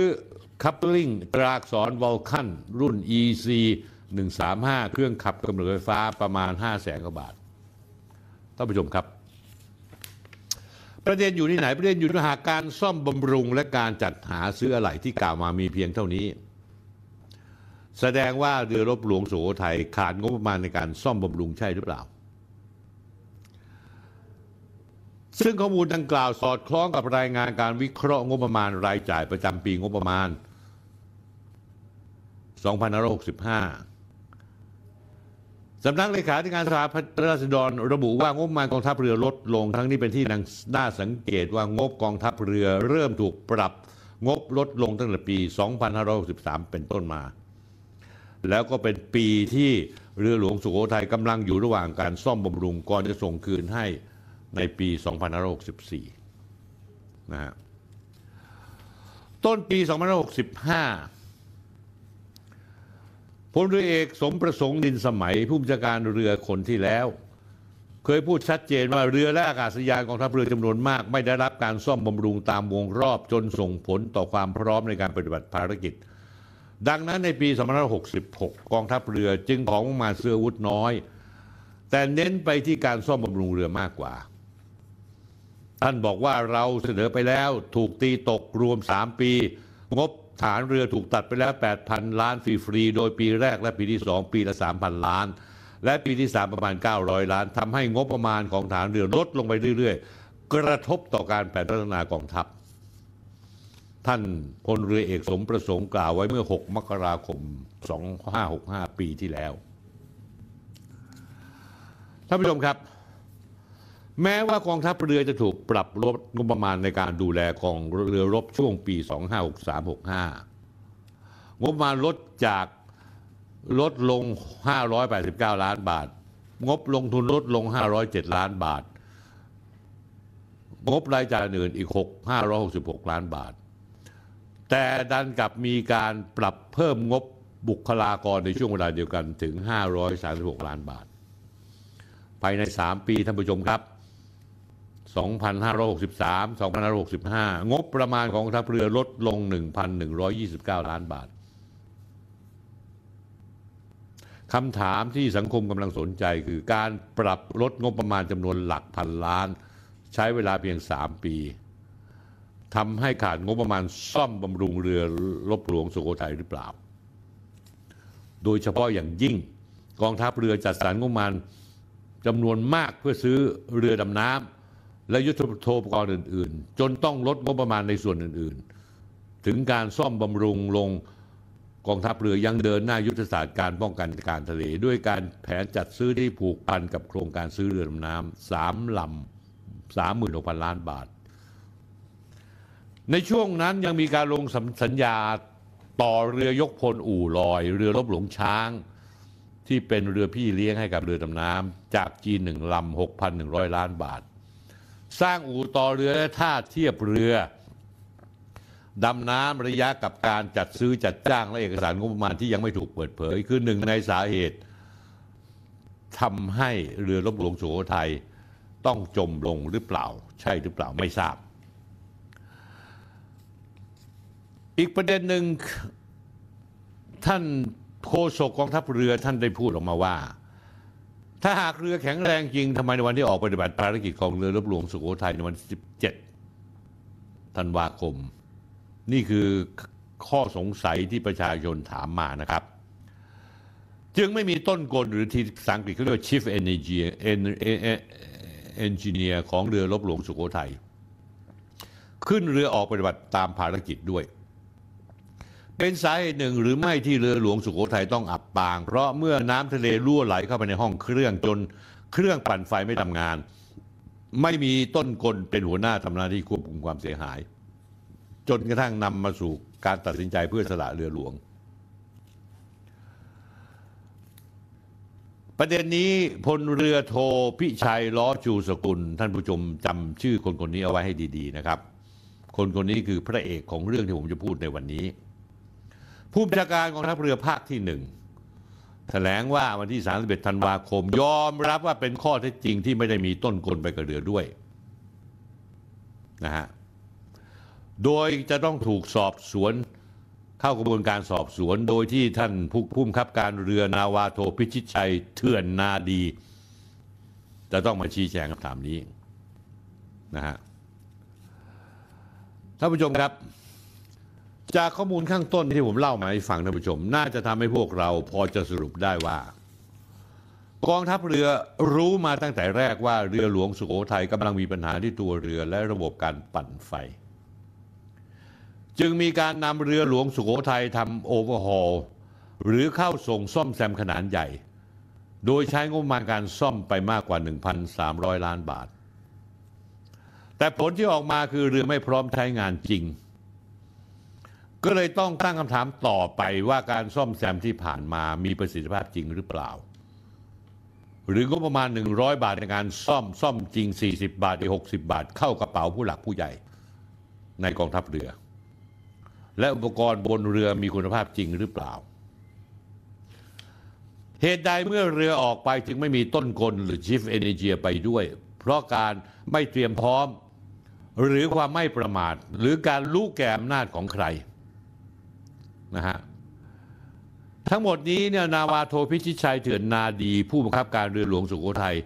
และที่สำคัญที่สุดคือพลเรือโทพิชัยล้อจูสกุล ผู้บัญชาการทัพเรือภาคที่หนึ่งมีส่วนต้องรับผิดชอบอย่างไรบ้างกับสิ่งที่เกิดขึ้น ทั้งหมดนี้กองทัพเรือและกองทัพไทยจำเป็นต้องสร้างความกระจ่างให้เกิดขึ้นแก่ประชาชนชาวไทยทั้งมวล เพราะเหตุใดโศกนาฏกรรมครั้งใหญ่จากเรือหลวงสุโขทัย ล่มฆ่าชีวิตจำนวนพลจำนวนมาก นับว่าเป็นการสูญเสียครั้งใหญ่ทั้งชีวิต สูญเสียทั้งเรือ มูลค่าหลายพันล้าน ที่สำคัญคือส่งผลถึงความมั่นคงทางกายภาพ และสั่นคลอนความเชื่อมั่น ต่อศักยภาพในการป้องกันประเทศในภาพรวมอย่างใหญ่หลวงท่านผู้ชมครับ ที่สำคัญไปกว่านั้น เราทราบมาว่าเมื่อเรือสุโขทัยนั้น ไปไม่รอดแล้วจะขอเทียบฝั่งที่ท่าเรือที่ประจวบ แต่ถูกผู้ใหญ่สั่งบอกไม่ให้เทียบให้มุ่งตรงไปที่ชุมพรเลย ผมจะถามว่าผู้ใหญ่ท่านนี้คือท่านพลเรือโทพิชัยล้อชูสกุลหรือเปล่าครับ ซึ่งเป็นผู้บัญชาการทัพเรือภาคที่หนึ่ง ซึ่งดูแลภาคนั้น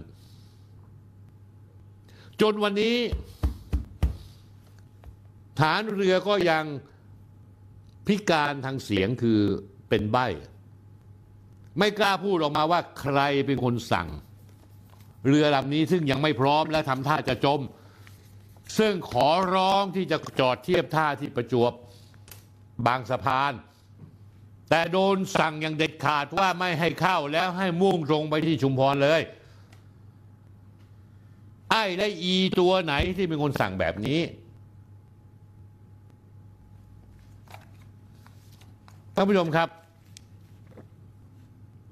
ข้อมูลนี่ชัดเจนเลยท่านผู้ชม ปฏิเสธไม่ได้มีคนร้องเรียนมาตลอด ว่ามีการสั่งคำสั่งแบบนี้ออกมา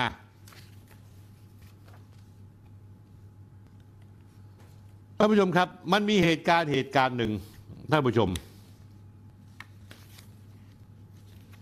ผมจะเล่าให้ฟัง วันชาปนกิจศพ ที่จังหวัดระยอง เปิดทางให้ทางญาติและครอบครัวของกำลังพลมารดน้ำศพนั้น มีญาติกำลังพลเรือหลวงสุโขทัยคนหนึ่งขนาดต่อแถวทำพิธีรดน้ำศพ ได้ตะโกนว่าไงท่านผู้ชมรู้ไหมสะดุดดีฐานกล้าทำดีที่สุดแล้วคนบนเรือคือผู้บริสุทธิ์ ฆาตกรคือผู้ตัดสินใจ ในยยะแปลออกมาว่า คนบนเรือบริสุทธิ์ไม่รู้เรื่อง แต่ไอ้คนที่ทำให้เรือนั้นจมทำให้คนตาย คือไอ้คนที่ตัดสินใจ ไม่ให้เอาเรือเทียบท่าบางสะพาน และบังคับสั่งตามคำสั่งทหาร ให้มุ่งตรงไปที่ชุมพร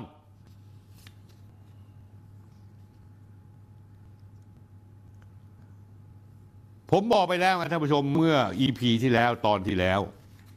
ผมพูดเรื่องไง ผมร้องเพลงอาเบศสมอพันธ์ออกสันดอนไปให้ให้ฟัง และผมจบเพลงนี้ด้วยคำพูดของผม ซึ่งผมยังจำได้แม่น ว่าพ่อแม่พี่น้องที่มีลูกหลานที่ตายบนเรือรบหลวงสุโขทัยขอให้รู้ว่า พวกท่าน ลูกหลานท่าน ไม่ได้ตายไปเพราะว่าออกไปรบปกป้องประเทศไทย ถึงเรือจะจมในน้ำทงทุกเสา ก็จะไม่ชักลงมา แต่พวกลูกน้องญาติพี่น้องท่านลูกหลานท่าน ตายเพราะว่าไอ้คำสั่งโง่โง่คำสั่งโง่โง่ของไอ้ผู้ใหญ่ของทัพเรือ ซึ่งผมไม่รู้ว่าเป็นใคร ผมอยากถามถึงพลเรือโทพิชัยล้อชูชูสกุล ผู้บัญชาการทัพเรือภาคหนึ่ง ว่าท่านพอจะรู้ไหม ว่าไอ้โง่บัดซบตัวไหนที่เป็นคนสั่งแบบนี้ ในฐานะที่เป็นผู้บังคับบัญชาในภาคนั้น ช่วยตอบผมหน่อยได้ไหมท่านผู้ชมครับ อีกนะท่านผู้ชม ผมไม่อยากจะพูด เดี๋ยวจะหาว่าผมมีเรื่องมีราวอะไรก็ไปโทษท่านท่านพลเอกประยุทธ์จันโอชา แต่ว่าท่านผู้ชมผมไม่พูดไม่ได้ เพราะท่านดันเป็นรัฐมนตรีว่าการกระทรวงกลาโหม จากคำกล่าวงานศพของญาติผู้เสียชีวิตว่า สะดุดดีฐานกล้าทำดีที่สุดแล้ว คนบนเรือคือผู้บริสุทธิ์ฆาตกรคือผู้ตัดสินใจ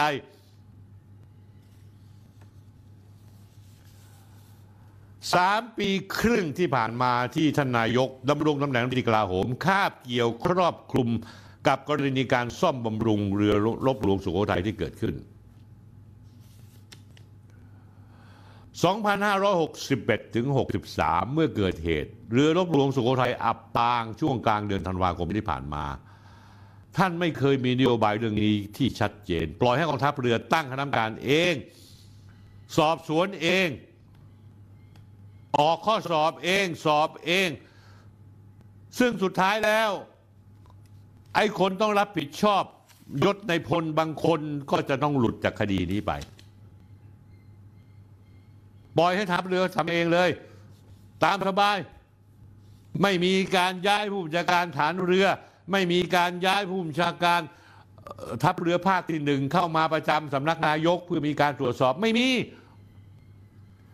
แต่ทีกรณีอธิบดีกรมอุทยานนายรัชดาสุริยกุล ซึ่งเป็นน้องชายพลเอกยุวนัทสุริยกุลนายุทธยาเพื่อนสนิทของท่าน พอเกิดเหตุเจ้าหน้าที่ไปจับกลุ่มเงินสินบน 5 ล้านบาท 27 ธันวาคม ถัดมาวันเดียว ท่านกับเซ็นคำสั่งให้นายรัชดา เข้าช่วยราชการสำนักนายก เพื่อเกิดความโปร่งใสในการสอบสวน เอ้า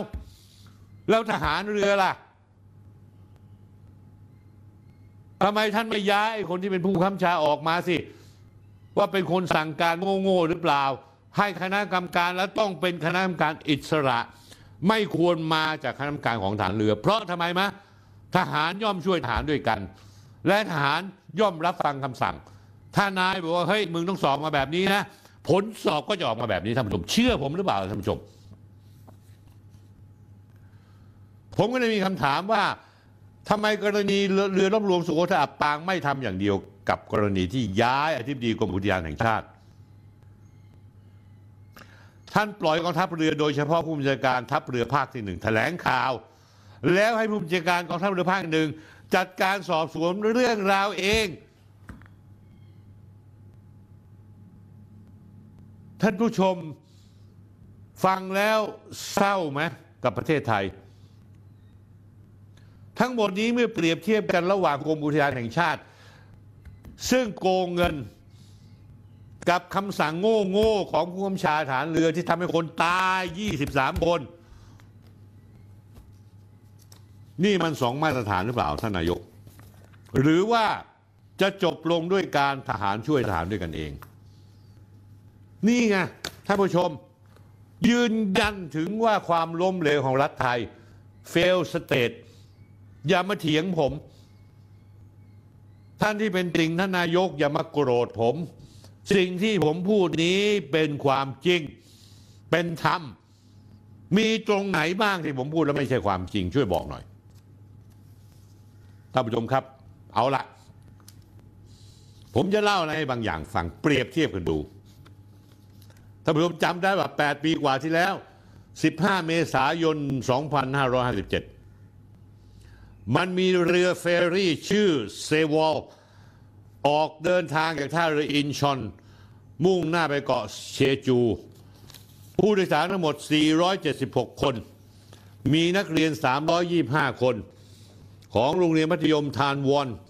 ได้ร่วมทริปทัศนศึกษาในครั้งนั้น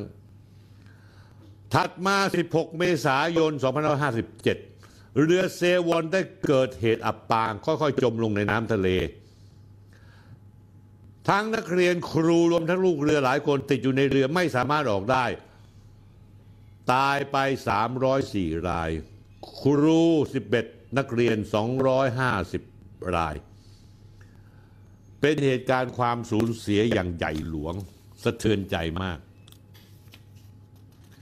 เนื่องจากเหยื่อทั้งหมดเป็นเด็กทั้งนั้น เป็นเรื่องสะเทือนใจจริง ๆ ท่านผู้ชมรู้ไหมพลเรือโทพิชัยล้อชูสกุลทราบไหมว่ามีคนคนหนึ่งชื่อนายคังมินกยูอายุ 52 ปี รองผู้อำนวยการโรงเรียนมัธยมทานวอนในคังมินกยูเป็นหนึ่งผู้รอดชีวิตไม่กี่ราย จากเหตุเรือเฟอร์รี่ข้ามข้ามฝากเซวอลอับปาง ยังมีนักเรียนโรงเรียนที่โดยสารดังกล่าว เสียชีวิตสูญหาย ในคังมินกยูเสียใจมาก รู้สึกผิดจากเหตุการณ์ที่เกิดขึ้น และครอบครัวของนักเรียนต่างระบายความโกรธแค้นต่อเหตุการณ์ที่เกิดขึ้นไปที่เขา นายคังบินกยูรองพอโรงเรียน ได้ทิ้งจดหมายลาตายไว้ในกระเป๋ากางเกง แล้วผูกคอตาย หน้าโรงจิม จดหมายที่นายรองผู้บริการเขียนบอกว่าการรอดชีวิตแค่คนเดียวเป็นเรื่องเจ็บปวดเกินไป ในขณะที่เด็กนักเรียนกว่า 200 คนยังไม่เป็นที่รู้ชะตากรรม ผมต้องรับผิดชอบอย่างเต็มที่ต่อเรื่องนี้ เพราะเป็นคนผลักดันเรื่องการเดินทางไปทัศนศึกษาบนเกาะจินโด พร้อมระบุข้อความว่า ช่วยเผาศพผมและโปรยอัฐิบริเวณเรือเฟอร์รี่จมด้วย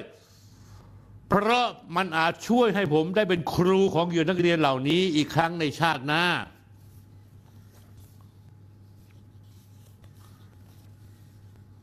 เรือเฟอร์รี่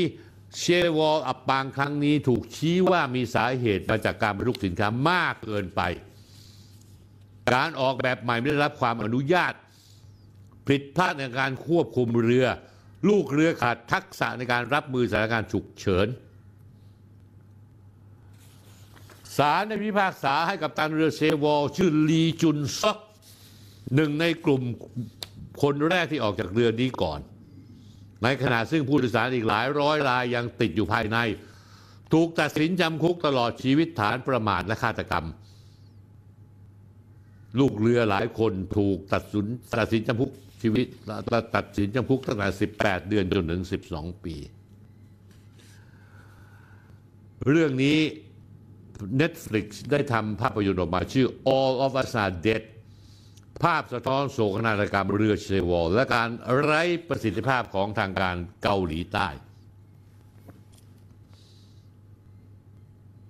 ท่านผู้ชมครับ รองผู้อำนวยการโรงเรียนเทวอนบอกว่า เขารู้สึกผิดที่เขาเป็นคนสนับสนุนและยุยงให้ มีการออกไปทัศนศึกษาครั้งนี้ แล้วไอ้คนที่อยู่ประเทศไทย เป็นนายพลที่เสือกสั่งให้เรือไม่ให้จอดที่ท่าเรือบางสะพานให้มุ่งไปที่ชุมพรทั้งที่เขาบอกว่าเรือจะจมแล้วไปไม่ไหว พายุหนัก ใครกันแน่ ผมอยากรู้ว่าเป็นใคร ผมอยากรู้ว่าเป็นใคร ถ้ามึงรอดไปเพราะเขาช่วยมึงเนี่ย แล้วชีวิตมึงจะมีความสุขไหมญาติพี่น้องเขา 23 คนที่ตายเพราะคำสั่งโง่โง่ของมึงเนี่ย ผมไม่ทนนะ คุณจะเป็นพลเรือเฮียอะไรก็ตาม เป็นในพลยังไงก็ตาม แต่ใครก็ตาม ที่ใช้คำสั่งโง่โง่แบบนี้ เอาละไม่ต้อง